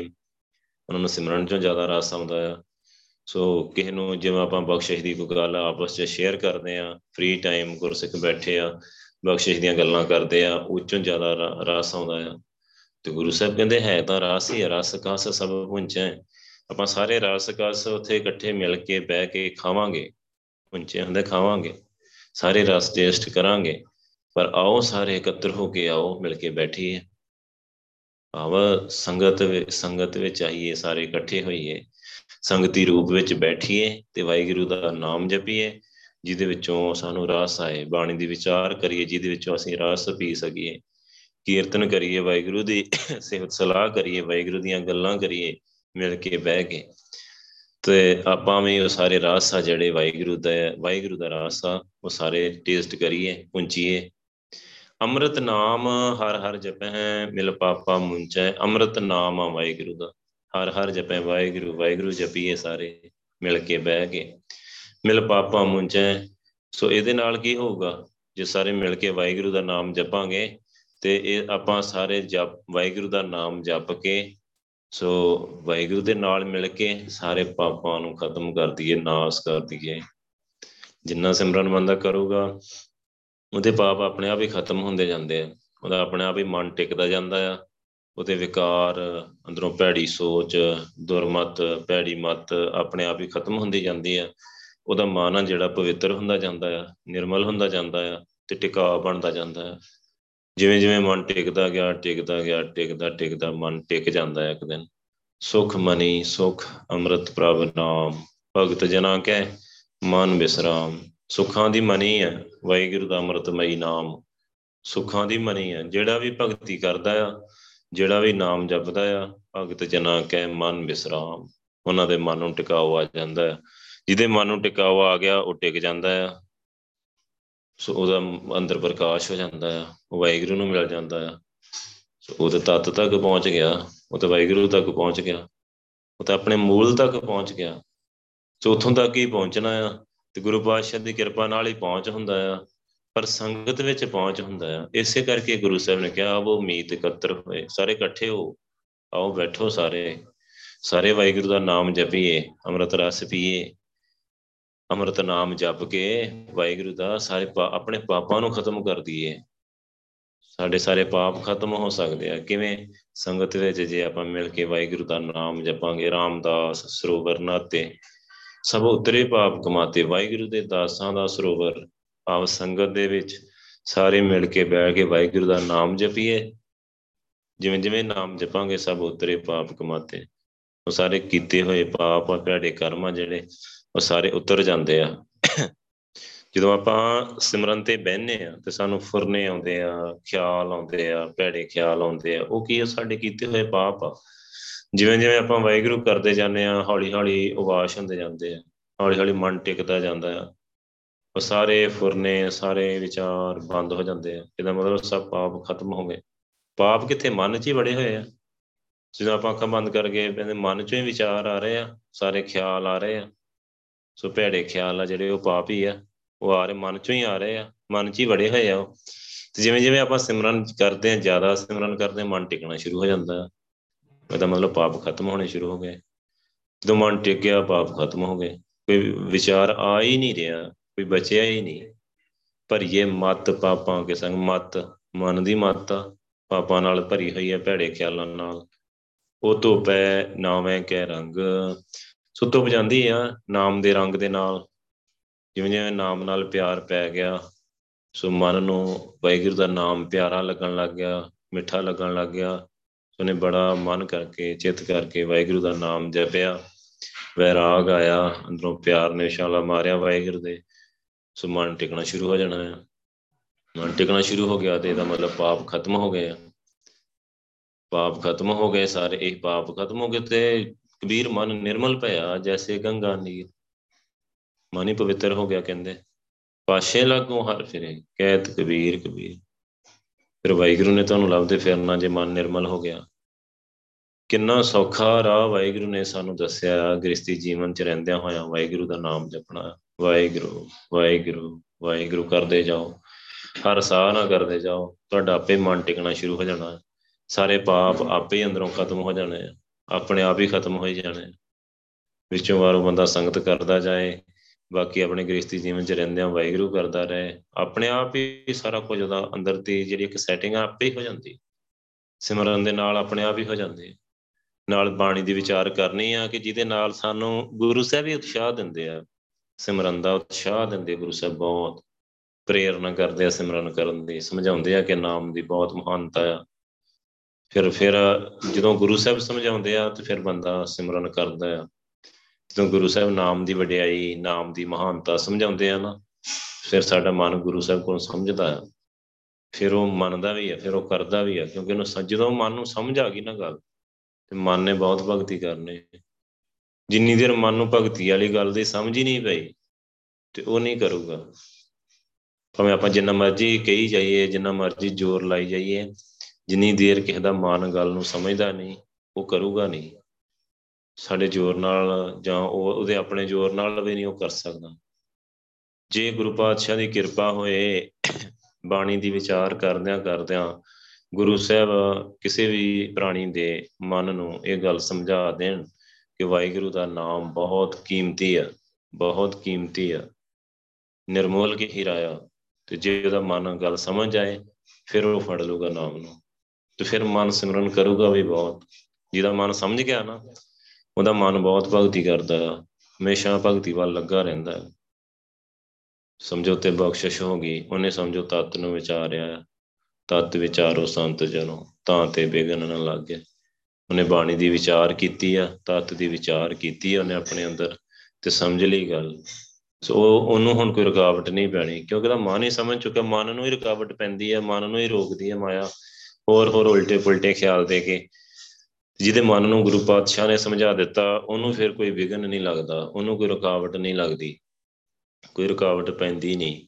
ਸੋ ਉਹਨੂੰ ਗੁਰੂ ਪਾਤਸ਼ਾਹ ਸਿੱਧਾ ਰਾਹ ਸਮਝਾ ਦਿੰਦੇ ਆ ਤੇ ਚੱਲਦਾ ਜਾਂਦਾ ਹੈ। ਖੀਨ ਪੈ ਸਭ ਤਸਕਰਾਂ ਉਹਦੇ ਸਾਹਮਣੇ ਸਾਰੇ ਵਿਕਾਰ ਜਿਹੜੇ ਚੋਰ ਆ, ਜਿਹੜੇ ਖਰਾਬ ਕਰਦੇ ਆ, ਉਹ ਵੀ ਕਮਜ਼ੋਰ ਪੈ ਜਾਂਦੇ ਆ, ਗੁਰਮੁਖ ਜਨ ਜਾਗੇ।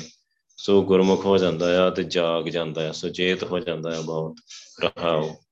ਬਹੁਤ ਗਰੀਬੀ ਖਰਚ ਲੈਹੋ, ਹਉਮੈ ਵਿਖਜਾਰੋ ਕਹਿੰਦੇ ਬੁੱਧੀ ਜਿਹੜੀ ਗਰੀਬੀ ਵਾਲੀ ਬੁੱਧੀ, ਗਰੀਬੀ ਭਾਵ ਬਹੁਤ ਨਿਮਰਤਾ ਵਾਲੀ ਬੁੱਧੀ ਹੈ।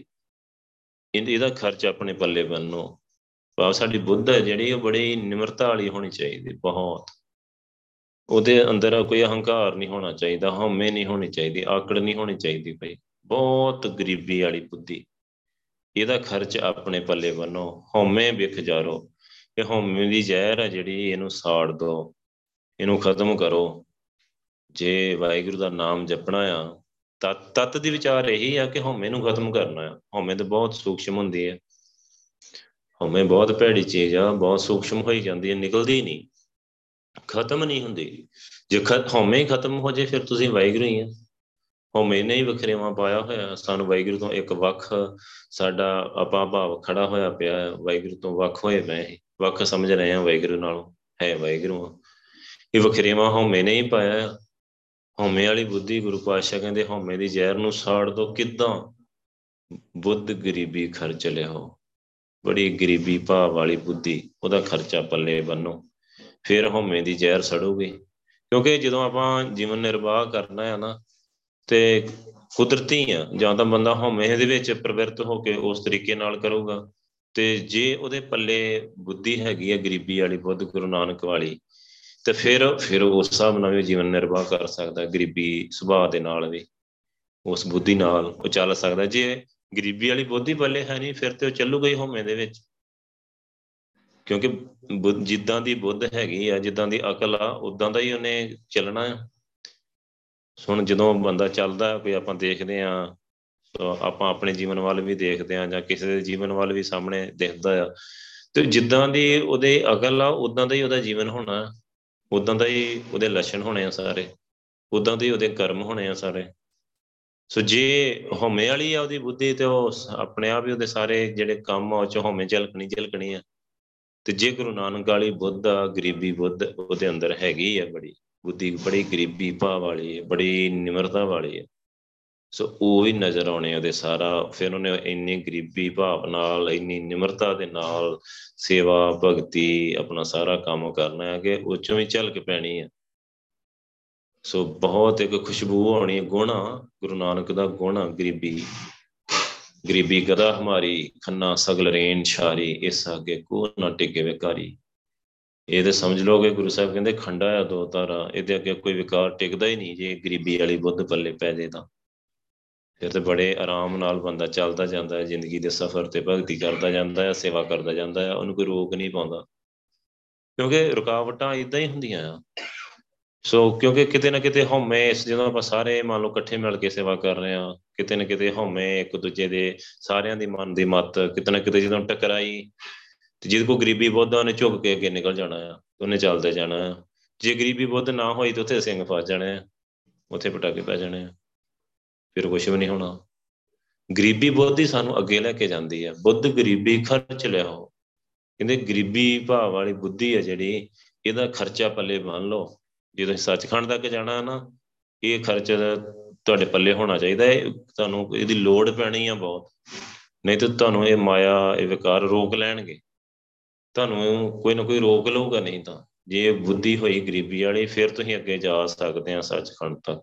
ਹਉਮੈ ਵਿਖ ਚਾਰੋ ਹਉਮੈ ਨੂੰ, ਹਉਮੈ ਦੀ ਜ਼ਹਿਰ ਨੂੰ ਖਤਮ ਕਰ ਦੋ, ਸਾੜ ਦੋ ਆਪਣੇ ਅੰਦਰੋਂ। ਸੱਚਾ ਹੱਟ, ਪੂਰਾ ਸੌਦਾ, ਵਖਰ ਨਾਮ ਵਪਾਰੋ ਸੱਚਾ ਹੱਟ ਗੁਰੂ ਨਾਨਕ ਦਾ ਹੱਟ ਆ ਨਾ।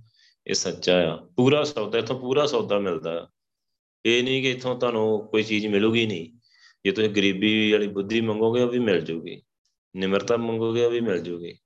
ਸਤ, ਸੰਤੋਖ, ਦਇਆ, ਧਰਮ, ਸਾਰੇ ਦੇਵੀ ਗੁਣ ਮਿਲਣਗੇ। ਸਾਰੀਆਂ ਬਖਸ਼ਿਸ਼ਾਂ ਮਿਲਣਗੀਆਂ। ਸਭ ਕੁਝ ਮਿਲੂਗਾ। ਪੂਰਾ ਸੌਦਾ ਮਿਲੂਗਾ ਤੁਹਾਨੂੰ ਗੁਰੂ ਨਾਨਕ ਦੀ ਇਸ ਹੱਟੀ ਤੋਂ। ਸੌਦਾ ਇੱਕ ਹੱਟ ਪੂਰੇ ਗੁਰ ਪਾਈਏ। ਇਹ ਵੀ ਗੱਲ ਹੈਗੀ ਆ ਕਿ ਸੌਦਾ ਇੱਕੋ ਹੱਟੀ ਤੋਂ ਹੀ ਮਿਲਦਾ ਪੂਰੇ ਗੁਰੂ ਗੁਰੂ ਨਾਨਕ ਦੀ ਹੱਟੀ ਤੋਂ ਹੀ ਮਿਲਣਾ ਆ। ਗੁਰੂ ਗ੍ਰੰਥ ਸਾਹਿਬ ਜੀ ਕੋਲੋਂ ਹੀ ਪੂਰਾ ਸੌਦਾ ਮਿਲਣਾ ਆ। ਹੋਰ ਕਿਤੇ ਤੁਹਾਨੂੰ ਪੂਰਾ ਸੌਦਾ ਹੀ ਨਹੀਂ ਮਿਲਣਾ। ਸੋ ਸਾਰੇ ਜਿੰਦੇ ਆ ਨਾ, ਉਹ ਉੱਚੀ ਦੁਕਾਨ ਆ ਤੇ ਫਿੱਕਾ ਪਕਵਾਨ ਆ ਇਦਾਂ ਹੀ ਆ ਸਾਰੇ। ਦੁਕਾਨਾਂ ਬੜੀਆਂ ਸਜਾਈਆਂ ਹੋਈਆਂ ਸਾਰਿਆਂ ਨੇ। ਪਰ ਉੱਥੇ ਸੌਦਾ ਨਹੀਂ ਹੈਗਾ। ਸੌਦਾ ਸਾਰਾ ਖੋਟਾ ਹੁੰਦਾ ਸੋ ਸੱਚਾ ਸੌਦਾ ਹਰ ਨਾਮ ਹੈ, ਸੱਚਾ ਵਪਾਰ ਆਰਾਮ ਸੱਚਾ ਸੌਦਾ ਵਾਹਿਗੁਰੂ ਦਾ ਨਾਮ ਆ। ਸੋ ਮਿਲਦਾ ਕਿੱਥੋਂ ਆ? ਪੂਰੇ ਗੁਰੂ ਦੇ ਪੂਰੇ ਹੱਟ ਤੋਂ। ਸੱਚਾ ਹੱਟ, ਪੂਰਾ ਸੌਦਾ। ਗੁਰਦੁਆਰਾ ਸੱਚਾ ਹੱਟ ਦਾ ਮਤਲਬ ਗੁਰਦੁਆਰਾ, ਸੱਚਾ ਹੱਟ ਆ। ਪੂਰਾ ਸੌਦਾ ਹੈ ਉੱਥੇ। ਸਭ ਕੁਝ ਪਰਫੈਕਟ ਪੂਰਾ ਪਿਆ ਹੋਇਆ ਪੂਰਾ ਸੌਦਾ ਪਿਆ ਹੋਇਆ ਵਖਰ ਨਾਮ ਵਪਾਰੋ। ਸੋ ਉਥੋਂ ਕਿਹੜੀ ਵਸਤੂ ਦਾ ਵਪਾਰ ਕਰਨਾ ਹੈ ਵਾਹਿਗੁਰੂ ਦੇ ਨਾਮ ਦਾ ਵਖਰ ਵਸਤੂ। ਨਾਮ, ਵਾਹਿਗੁਰੂ ਨਾਮ। ਵਪਾਰੋ, ਇਹਦਾ ਵਪਾਰ ਕਰੋ। ਵਪਾਰੋ ਦਾ ਮਤਲਬ ਵਪਾਰ ਕਰੋ, ਜ਼ਿਆਦਾ ਤੋਂ ਜ਼ਿਆਦਾ ਵਪਾਰ ਕਰੋ, ਵਾਹਿਗੁਰੂ ਦੇ ਨਾਮ ਦਾ। ਤੇ ਕਰਨਾ ਕਿ ਕਿਹੜੀ ਹੱਟੀ ਤੋਂ ਸੌਦਾ ਮਿਲਣਾ? ਗੁਰੂ ਨਾਨਕ ਦੀ ਹੱਟੀ ਤੋਂ। ਗੁਰਦੁਆਰਿਓਂ ਇਹ ਸੌਦਾ ਮਿਲਣਾ ਹੈ ਵਾਹਿਗੁਰੂ ਨਾਮ ਦਾ ਵਪਾਰ ਕਰਨਾ ਹੈ ਤੇ ਗੁਰਦੁਆਰੇ ਜਾਓ। ਸੋ ਉਥੋਂ ਗੁਰੂ ਸਾਹਿਬ ਕੋਲ ਇੱਕ ਇੱਕ ਤਾਂ ਵਪਾਰ ਕਰਨਾ ਸਿੱਖੋ ਕਿ ਵਾਹਿਗੁਰੂ ਨਾਮ ਦਾ ਵਪਾਰ ਕਿਦਾਂ ਕਰਨਾ। ਹੈ ਪਹਿਲਾਂ ਉਹ ਸਿੱਖੋ, ਤਤ ਵਿਚਾਰ ਕੇ, ਬਾਣੀ ਦੀ ਵਿਚਾਰ ਕਰਕੇ ਕਿ ਨਾਮ ਜਪੀਦਾ ਕਿਵੇਂ ਆ ਤੇ ਅੱਗੇ ਜਪਾਈਦਾ ਕਿਵੇਂ ਆ। ਜਦੋਂ ਆਪਾਂ ਆਪ ਨਾਮ ਜਪਦੇ ਆ ਨਾ, ਪਹਿਲਾਂ ਗੁਰੂ ਸਾਹਿਬ ਕੋਲੋਂ ਸਮਝ ਕੇ, ਤੇ ਸਾਨੂੰ ਆਪਣੇ ਹੀ ਅੰਦਰੋਂ ਪਤਾ ਲੱਗ ਜਾਂਦਾ ਹੈ ਕਿ ਨਾਮ ਜਪਣ 'ਚ ਕਿਹੜੀਆਂ-ਕਿਹੜੀਆਂ ਮੁਸ਼ਕਲਾਂ ਆਉਂਦੀਆਂ। ਆਪਣੇ ਅੰਦਰੋਂ ਹੀ ਪਤਾ ਲੱਗੀ ਜਾਣਾ ਤੁਹਾਨੂੰ ਕਿ ਕਿਹੜੀਆਂ-ਕਿਹੜੀਆਂ ਮੁਸ਼ਕਲਾਂ ਕਿਹੜੇ-ਕਿਹੜੇ ਵਿਕਾਰ ਕਿਹੜੇ-ਕਿਹੜੀ ਚੀਜ਼ ਸਾਨੂੰ ਰੋਕਦੀ ਆ। ਆਪੇ ਆਪਣੇ ਦੇ ਪ੍ਰੈਕਟੀਕਲ ਹੁੰਦਾ ਪਹਿਲਾਂ। ਫਿਰ ਜਦੋਂ ਆਪਾਂ ਕਿਸੇ ਨੂੰ ਗਾਂ ਪ੍ਰੇਰਦੇ ਆ ਨਾਮ ਜਪਣ ਵਾਸਤੇ, ਫਿਰ ਆਪਾਂ ਉਹਨੂੰ ਵੀ ਸਮਝਾ ਸਕਦੇ ਹਾਂ ਕਿ ਭਾਈ ਜਦੋਂ ਤੁਸੀਂ ਨਾਮ ਜਪਣ ਲੱਗੇ, ਤੁਹਾਨੂੰ ਆ ਮੁਸ਼ਕਲਾਂ ਆਉਣੀਆਂ ਆ ਰਾਹ ਦੇ ਵਿੱਚ। ਇਹਨਾਂ ਤੋਂ ਸੁਚੇਤ ਰਹੋ। ਆਪਾਂ ਅੱਗੇ ਵੀ ਕਿਸੇ ਨੂੰ ਗਾਈਡ ਵੀ ਕਰ ਸਕਦੇ ਆ ਆਪ ਨਾਮ ਜਪਿਆ, ਅੱਗੇ ਨਾਮ ਜਪਾਇਆ। ਸੋ ਇਹ ਆ ਨਾਮ ਦਾ ਵਪਾਰ ਵਪਾਰ ਕਰਨਾ। ਨਾਮ ਕਾ ਵਪਾਰ ਮੀਠਾ, ਭਗਤ ਲਾਹਾ ਆਂਦਿਨੋ ਸੋ ਇਹ ਬੜਾ ਪਿਆਰਾ ਵਪਾਰ ਆ ਨਾਮ ਦਾ। ਇੱਥੇ ਭਗਤੀ ਦਾ ਲਾਭ ਵੀ ਮਿਲਦਾ ਹੈ ਜਦੋਂ ਆਪ ਜਪਦਾ, ਬੰਦਾ ਗਾਂ ਜਪਾਉਂਦਾ ਆ, ਤੇ ਲਾਭ ਭਗਤੀ ਦਾ ਹੀ ਹੁੰਦਾ ਆ। ਉਹਦੇ ਕੋਲ ਭਗਤੀ ਬਹੁਤ ਹੋ ਜਾਂਦੀ ਆ। ਕਿਉਂਕਿ ਆਪ ਜਪ ਰਿਹਾ ਗਾਂ ਜਪਾ ਰਿਹਾ ਜਾਂ ਗਾਂ ਜਪਾਉਣ ਜਾਊਗਾ, ਉੱਥੇ ਵੀ ਬੰਦਾ ਬੈ ਕੇ ਵਾਹਿਗੁਰੂ ਨਾਮ ਜਪੂਗਾ, ਆਪਣਾ ਜ਼ਿਆਦਾ ਜਪ ਹੋ ਜਾਂਦਾ ਆ। ਸੋ ਇਹ ਸੱਚਾ ਸੱਚਾ ਹੱਟ, ਪੂਰਾ ਸੌਦਾ, ਵਖਰ ਨਾਮ ਵਪਾਰੋ। ਸੱਚਾ ਹਾਟਾ ਗੁਰੂ ਨਾਨਕ ਦਾ ਘਰ ਆ, ਜਿਹੜਾ ਗੁਰਦੁਆਰਾ ਆ। ਪੂਰਾ ਸੌਦਾ ਉੱਥੇ ਪਰਫੈਕਟ ਸੌਦਾ ਜਿਹੜਾ ਪਿਆ ਹੋਇਆ, ਪੂਰਾ ਪਿਆ ਹੋਇਆ, ਕੋਈ ਘਟ, ਘਾਟ ਨਹੀਂ ਹੈਗੀ। ਉੱਥੇ ਕੋਈ ਊਣਤਾ ਹੀ ਨਹੀਂ ਹੈਗੀ। ਉੱਥੇ ਕੋਈ ਥੋੜ ਨਹੀਂ ਹੈਗੀ ਕਿਸੇ ਚੀਜ਼ ਦੀ। ਪੱਖਰ ਨਾਮ ਵਪਾਰੋ ਫਿਰ ਕਹਿੰਦੇ ਤੁਸੀਂ ਵੱਧ ਤੋਂ ਵੱਧ ਨਾਮ ਦਾ ਵਪਾਰ ਕਰੋ। ਜਿਉ ਪਿੰਡ ਧਨ ਅਰਪਿਆ ਸਈ ਪਤਵੰਤੇ, ਜਿਨ੍ਹਾਂ ਨੇ ਜਿਉ ਜੀਵਾਤਮਾ, ਪਿੰਡ ਇਹ ਸਰੀਰ, ਧਨ, ਪੈਸਾ, ਜਿਨ੍ਹਾਂ ਨੇ ਸਾਰਾ ਕੁਝ ਵਾਹਿਗੁਰੂ ਦੇ ਅੱਗੇ ਅਰਪਣ ਕਰ ਦਿੱਤਾ, ਗੁਰੂ ਸਾਹਿਬ ਦੇ ਅੱਗੇ ਸਾਰਾ ਕੁਝ ਰੱਖ ਦਿੱਤਾ, ਆਪਣਾ ਜੀਉ ਪਿੰਡੀ ਰੱਖਤਾ ਤਾਨੀ ਰੱਖਤਾ। ਸਾਰਾ ਕੁਝ ਤਨ ਮਨ ਤਨ ਸਭ ਸੌਂਪ ਗੁਰ ਕੋ, ਹੁਕਮ ਮੰਨੀਏ ਪਾਈਏ ਸਾਰਾ ਕੁਝ ਗੁਰੂ ਸਾਹਿਬ ਦੇ ਅੱਗੇ ਰੱਖ ਦਿੱਤਾ ਸਹੀ ਪਤਵੰਤੇ, ਉਹ ਬਹੁਤ ਹੀ ਇੱਜ਼ਤ ਵਾਲੇ ਹੋ ਜਾਂਦੇ ਆ। ਕਿਉਂਕਿ ਜਿਨ੍ਹਾਂ ਨੇ ਇਸ ਤਰੀਕੇ ਨਾਲ ਸਮਰਪਣ ਕੀਤਾ ਹੈ ਤਨ ਮਨ, ਧਨ ਗੁਰੂ ਪਾਤਸ਼ਾਹ ਦੇ ਅੱਗੇ ਰੱਖ ਦਿੱਤਾ ਹੈ ਜਿਨ੍ਹਾਂ ਨੇ ਇਸ ਤਰੀਕੇ ਦੇ ਨਾਲ ਸਮਰਪਣ ਕੀਤਾ ਹੈ ਜਿਨ੍ਹਾਂ ਨੇ ਗੁਰੂ ਪਾਤਸ਼ਾਹ ਦੇ ਅੱਗੇ। ਸੋ ਉਹ, ਉਹਨਾਂ ਨੂੰ ਗੁਰੂ ਪਾਤਸ਼ਾਹ ਬਹੁਤ ਕੁਝ ਬਖਸ਼ਦੇ ਆ, ਗਿਆਨ, ਧਿਆਨ, ਦੇਵੀ ਗੁਣ, ਬਖਸ਼ਿਸ਼ਾਂ। ਉਹ ਸਾਰੀਆਂ ਬਖਸ਼ਿਸ਼ਾਂ ਲੈ ਕੇ ਵਾਹਿਗੁਰੂ ਕੋਲੋਂ ਬੜੇ ਇੱਜ਼ਤ ਵਾਲੇ ਬਣ ਜਾਂਦੇ ਆ, ਬੜੇ ਪਤਵੰਤੇ ਬਣ ਜਾਂਦੇ ਆ। ਆਪਨੜੇ ਪ੍ਰਭ ਭਾਣਿਆ ਨਿਤ ਕੇਲ ਕਰਨ ਤੇ ਉਹ ਆਪਣੇ ਵਾਹਿਗੁਰੂ ਨੂੰ ਬਹੁਤ ਪਸੰਦ ਆਉਂਦੇ ਆ ਪਾਉਂਦੇ ਆ ਵਾਹਿਗੁਰੂ ਨੂੰ ਨਿਤ ਕੇਲ ਕਰੰਤੇ, ਉਹ ਰੋਜ਼ ਆਨੰਦ ਚ ਆਪਣਾ ਜੀਵਨ ਬਤੀਤ ਕਰਦੇ ਆ। ਕੇਲ ਹੁੰਦੇ ਆ, ਖੁਸ਼ੀਆਂ ਭਰੇ, ਉਹਨਾਂ ਦੇ ਜਿਹੜੇ ਕੰਮ ਜਿਵੇਂ ਸਿਮਰਨ ਕਰਨਾ, ਭਗਤੀ, ਪ੍ਰਚਾਰ, ਬੜੇ ਆਨੰਦ ਦੇ ਵਿੱਚ ਰਹਿੰਦੇ ਹੋਏ ਉਹਨਾਂ ਦਾ ਸਾਰਾ ਜੀਵਨ, ਮੌਜਾਂ ਕਰਦੇ ਜਿਹਨੂੰ ਆਪਾਂ ਕਹੀਏ, ਉਹ ਮੌਜਾਂ ਹੀ ਕਰਦੇ, ਆਨੰਦ ਹੀ ਮਾਣਦੇ ਰਹਿੰਦੇ ਆ। ਕਿਉਂਕਿ ਉਹ ਆਪਣੇ ਵਾਹਿਗੁਰੂ ਨੂੰ ਪਸੰਦ ਆ ਗਏ, ਉਹ ਵਾਹਿਗੁਰੂ ਨੂੰ ਭਾ ਗਏ ਆ। ਸੋ ਖੇਡ ਸ਼ੁਰੂ ਕਿੱਥੋਂ ਹੋਈ? ਬਾਣੀ ਦੀ ਵਿਚਾਰ ਤੋਂ ਖੇਡ ਸ਼ੁਰੂ ਹੋਈ, ਤਤ ਵਿਚਾਰ ਕਰਨ ਤੋਂ। ਤਤ ਵਿਚਾਰ ਨੇ ਸਮਝਾਇਆ, ਸਿਮਰਨ ਕਰ, ਭਗਤੀ ਕਰ। ਭਗਤੀ ਕੀਤੀ, ਫਿਰ ਅੱਗੇ ਅੱਗੇ ਗੱਲ ਸਮਝ ਆ ਗਈ ਕਿ ਇਹ ਤੇ ਬੜਾ ਪ੍ਰੋਫਿਟ ਆ, ਬਹੁਤ ਲਾਭ ਆ। ਫਿਰ ਹੌਲੀ ਹੌਲੀ ਨਾਮ ਦੇ ਵਪਾਰ ਤੇ ਗੱਲ ਚੱਲ ਗਈ, ਆਪ ਜਪਣ ਲੱਗੇ, ਗਾਂਜ ਪਾਉਣ ਲੱਗੇ। ਸੋ ਆਪਣੇ ਵਾਹਿਗੁਰੂ ਨੂੰ ਪਸੰਦ ਆ ਗਏ ਭਾਗੇ ਜਿਹੜਾ ਬੰਦਾ ਆਪ ਨਾਮ ਜਪਦਾ ਆ ਤੇ ਅੱਗੇ ਜਪਾਉਂਦਾ ਆ, ਗੁਰੂ ਪਾਤਸ਼ਾਹ ਉਹਦੇ ਲਈ ਕੀ ਕਹਿੰਦੇ ਆ? ਜਨ ਨਾਨਕ ਧੂੜ ਮੰਗੇ ਤਿਸ ਗੁਰ ਸਿੱਖ ਕੀ, ਜੋ ਆਪ ਜਪੈ, ਅਵਰੇ ਨਾਮ ਜਪਾਵੇ। ਮੈਂ ਨਾਨਕ ਧੂੜ ਮੰਗਦਾ ਆ, ਚਰਨਾਂ ਦੀ ਧੂੜ ਮੰਗਦਾ ਆ, ਉਸ ਗੁਰ ਸਿੱਖ ਦੀ। ਜਿਹੜਾ ਆਪ ਨਾਮ ਜਪਦਾ ਆ ਤੇ ਅੱਗੇ ਨਾ ਗਾਂ ਹੋਰਨਾਂ ਨੂੰ ਨਾਮ ਜਪਾਉਂਦਾ ਆ, ਮੈਂ ਧੂੜ ਮੰਗਦਾ ਆ। ਸੋ ਆਪਣੇ, ਆਪਣੜੇ ਪ੍ਰਭ ਪਾਣਿਆ ਆਪਣੇ ਵਾਹਿਗੁਰੂ ਨੂੰ, ਗੁਰੂ ਨਾਨਕ ਨੂੰ ਬਹੁਤ ਪਸੰਦ ਆਏ ਆ। ਸੋ ਬੜੇ ਪਿਆਰੇ ਲੱਗਦੇ ਆ, ਬੜੇ ਚੰਗੇ ਲੱਗਦੇ ਆ, ਨਿਤ ਕੇਲ ਕਰੰਤੇ ਤੋ ਰੋਜ਼ ਮੌਜਾਂ ਕਰਦੇ ਆ। ਮੌਜਾਂ ਕਿਹੜੀਆਂ? ਤੇ ਰੋਜ਼ ਸਮਾਗਮ ਤੇ ਤੁਰੇ ਰਹਿੰਦੇ ਆ, ਵਾਹਿਗੁਰੂ ਕਰਦੇ ਆ ਸਮਾਗਮ ਤੇ। ਨਾਲੇ ਆਪ ਕਰਦੇ ਆ, ਨਾਲੇ ਗਾਂ ਪ੍ਰਚਾਰ ਕਰਦੇ ਆ। ਵਾਸਤੇ ਮੌਜਾਂ ਹੀ ਆ ਕੇਲ ਹੀ ਆ। ਖੁਸ਼ੀਆਂ ਹੀ ਆ, ਖੁਸ਼ ਕਿੰਨਾ ਆਨੰਦ ਆ, ਸਮਾਗਮ ਚ ਆਇਆ ਕਿੰਨਾ ਆਨੰਦ ਆ। ਦੁਰਮਤ ਮਦ ਜੋ ਪੀਵਤੇ, ਬਿਖਲੀ ਪਤ ਕਮਲੀ। ਦੁਰਮਤ ਹੁੰਦੀ ਭੈੜੀ ਮਤ। ਭੈੜੀ ਮਤ ਦਾ ਜਿਨ੍ਹਾਂ ਨੇ ਨਸ਼ਾ ਕੀਤਾ ਹੋਇਆ, ਸ਼ਰਾਬ ਪੀਤੀ ਹੋਈ ਹੈ, ਭੈੜੀ ਮਤ ਦੀ, ਦੁਰਮਤ ਦੀ। ਭਾਵ ਜਿਨ੍ਹਾਂ ਨੇ ਬਾਣੀ ਦੀ ਵਿਚਾਰ ਨਹੀਂ ਕੀਤੀ। ਗੁਰੂ ਦੀ ਮਤ ਨਹੀਂ ਲਈ, ਗੁਰਮਤ ਹੈ ਨਹੀਂ ਬੱਲੇ ਦੁਰਮਤ ਹੁੰਦੀ ਭੈੜੀ ਮਤ ਆ ਖੋਟੀ ਮਤ ਆ ਮਨ ਦੀ ਮਤ ਆ ਜਿਹੜੀ। ਇਧਰੋਂ ਇਧਰੋਂ ਜੋ ਦੁਨੀਆ ਕੋਲੋਂ ਸਿੱਖਿਆ ਆ, ਦੁਨੀਆ ਦੀ ਸੋਚ ਦੇਖੋ ਕਿੱਦਾਂ ਦੀ ਸੋਚ ਆ, ਦੁਨੀਆ ਦੀ ਕਿੰਨੀ ਭੈੜੀ ਸੋਚ ਆ। ਦੁਨੀਆ 'ਚ ਜੋ ਕੁਝ ਹੋ ਰਿਹਾ ਆ, ਕਿੰਨੇ ਨਸ਼ਾ ਹੋ ਰਿਹਾ, ਕਿੰਨੀ ਸਮਗਲਿੰਗ ਹੋ ਰਹੀ ਆ, ਕਿੰਨੀ ਗੁੰਡਾਗਰਦੀ ਹੋ ਰਹੀ ਆ, ਕਿੰਨਾ ਕੋਈ ਦੁਨੀਆ, ਇਹ ਦੁਨੀਆ ਦੀ ਮਾਤਾ ਸਾਰੀ। ਦੁਰਮਤ ਦੁਨੀਆ ਕੋਲੋਂ ਤੇ ਬਹੁਤ ਕੁਝ ਸਿੱਖਿਆ ਹੋਇਆ ਆ। ਭੈੜੀਆਂ ਗੱਲਾਂ ਸਾਰੀਆਂ ਸਿੱਖੀਆਂ ਹੋਈਆਂ ਆ। ਸੋ ਭੈੜੀਆਂ ਭੈੜੀ ਮਤ ਦਾ ਨਸ਼ਾ ਜਿਹੜਾ ਕੀਤਾ ਹੋਇਆ ਆ। ਵਿਖਲੀ ਪਤ ਕਮਲੀ ਉਹਨਾਂ ਦੀ ਜਿਹੜੀ ਨਾ ਇੱਜ਼ਤ ਵੀ ਰੁਲ ਜਾਂਦੀ ਹੈ ਉਹਨਾਂ ਦੀ ਮਤ ਕਮਲੀ, ਉਹ ਮਤ ਕਮਲੀ ਹੈ ਪਾਗਲਪਨ ਵਾਲੀ ਹੈ ਉਹਦੇ ਨਾਲ ਸਾਰੀ ਜਿਹੜੀ ਇੱਜ਼ਤ ਰੁਲ ਜਾਂਦੀ ਹੈ ਉਹਦੇ ਨਾਲ। ਨਾਨਕ ਕਹੋ ਨਾ ਸੀਜਈ ਬਿਨ ਨਾਵੇਂ ਪਤ ਜਾਏ। ਉਹ ਕਦੇ ਵੀ ਜ਼ਿੰਦਗੀ ਵਿੱਚ ਕਾਮਯਾਬ ਨਹੀਂ ਹੋ ਸਕਦੇ, ਨਾਮ ਤੋਂ ਬਿਨਾ ਉਹਨਾਂ ਦੀ ਇੱਜ਼ਤ ਰੁਲ ਜਾਂਦੀ। ਇੱਥੇ ਵੀ ਰੁਲੀ ਹੋਈ ਹੈ ਵਿਕਾਰਾਂ ਵਿੱਚ। ਸੋ ਅੱਗੇ ਅੱਗੇ ਧਰਮਰਾਜ ਰੋਲ ਕੇ ਰੱਖ ਦਿੰਦਾ।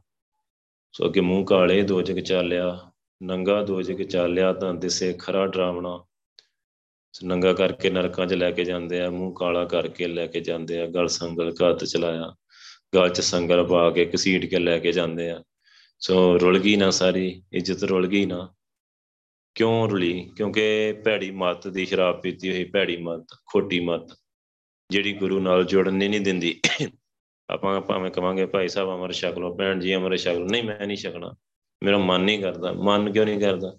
ਮਨ ਨੇ ਖੋਟੀ ਮੱਤ ਲਈ ਹੋਈ ਹੈ ਭੈੜੀ ਮੱਤ ਲਈ ਹੋਈ ਹੈ ਭੈੜੀ ਮੱਤ ਤੇ ਚੱਲ ਰਿਹਾ। ਉਹਦੇ ਅੰਦਰ ਵਸੀ ਪਈ ਹੈ ਖੋਟੀ ਮੱਤ। ਖੋਟੀ ਮੱਤ ਜਿਹੜੀਆਂ ਕੁਰੈਤਾਂ ਕਰਾਉਂਦੀ ਹੈ ਕੁਰੈਤਾਂ ਕਰਨ ਵਾਲੀ ਖੋਟੀ ਮੱਤ ਆ। ਸੋ ਮੱਤ ਕਹਿੰਦੀ ਆ, ਹਲੇ ਮੈਂ ਸੋਹਣਾ ਲੱਗਣਾ ਆ ਬਿਊਟੀ ਪਾਰਲਰ ਜਾਣਾ ਆ। ਉਹ ਖੋਟੀ ਮੱਤ ਕਹਿ ਰਹੀ ਅੰਦਰੋਂ ਹਲੇ ਤੇ ਸ਼ਰਾਬ ਪੀਣੀ ਆ। ਹਲੇ ਤਾਂ ਹੋਰ ਮੈਂ ਨਸ਼ੇ ਕਰਨੇ ਆ।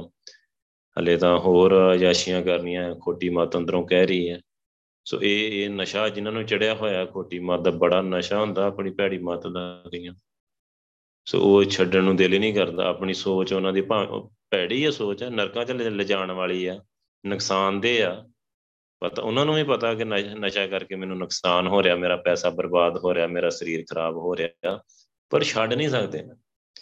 ਛੱਡਦੇ ਨਹੀਂ, ਆਪਣੀ ਮੱਤ ਨੂੰ ਛੱਡਦੇ ਨਹੀਂ, ਖੋਟੀ ਮੱਤ ਨੂੰ ਛੱਡਣ ਨੂੰ ਤਿਆਰ ਨਹੀਂ। ਉਹਦਾ ਨਸ਼ਾ ਇੱਕ ਚੜਿਆ ਹੋਇਆ ਖੋਟੀ ਮੱਤ ਦਾ ਹੀ।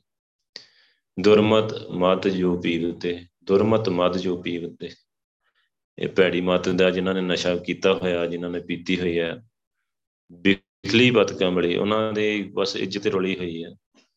ਸੋ ਖੋਟੀ ਕਮਲੀ ਮਤ ਹੀ, ਪਾਗਲਪਨ ਵਾਲੀ ਮਤ ਹੀ ਉਹਨਾਂ ਦੀ ਇਹਨੇ ਇੱਜ਼ਤ ਰੋਲੀ ਹੋਈ ਹੈ। ਸੋ ਅੱਗੇ ਵੀ ਰੋਲ ਕੇ ਰੱਖ ਦੇਣੀ ਆ ਧਰਮਰਾਜ ਨੇ।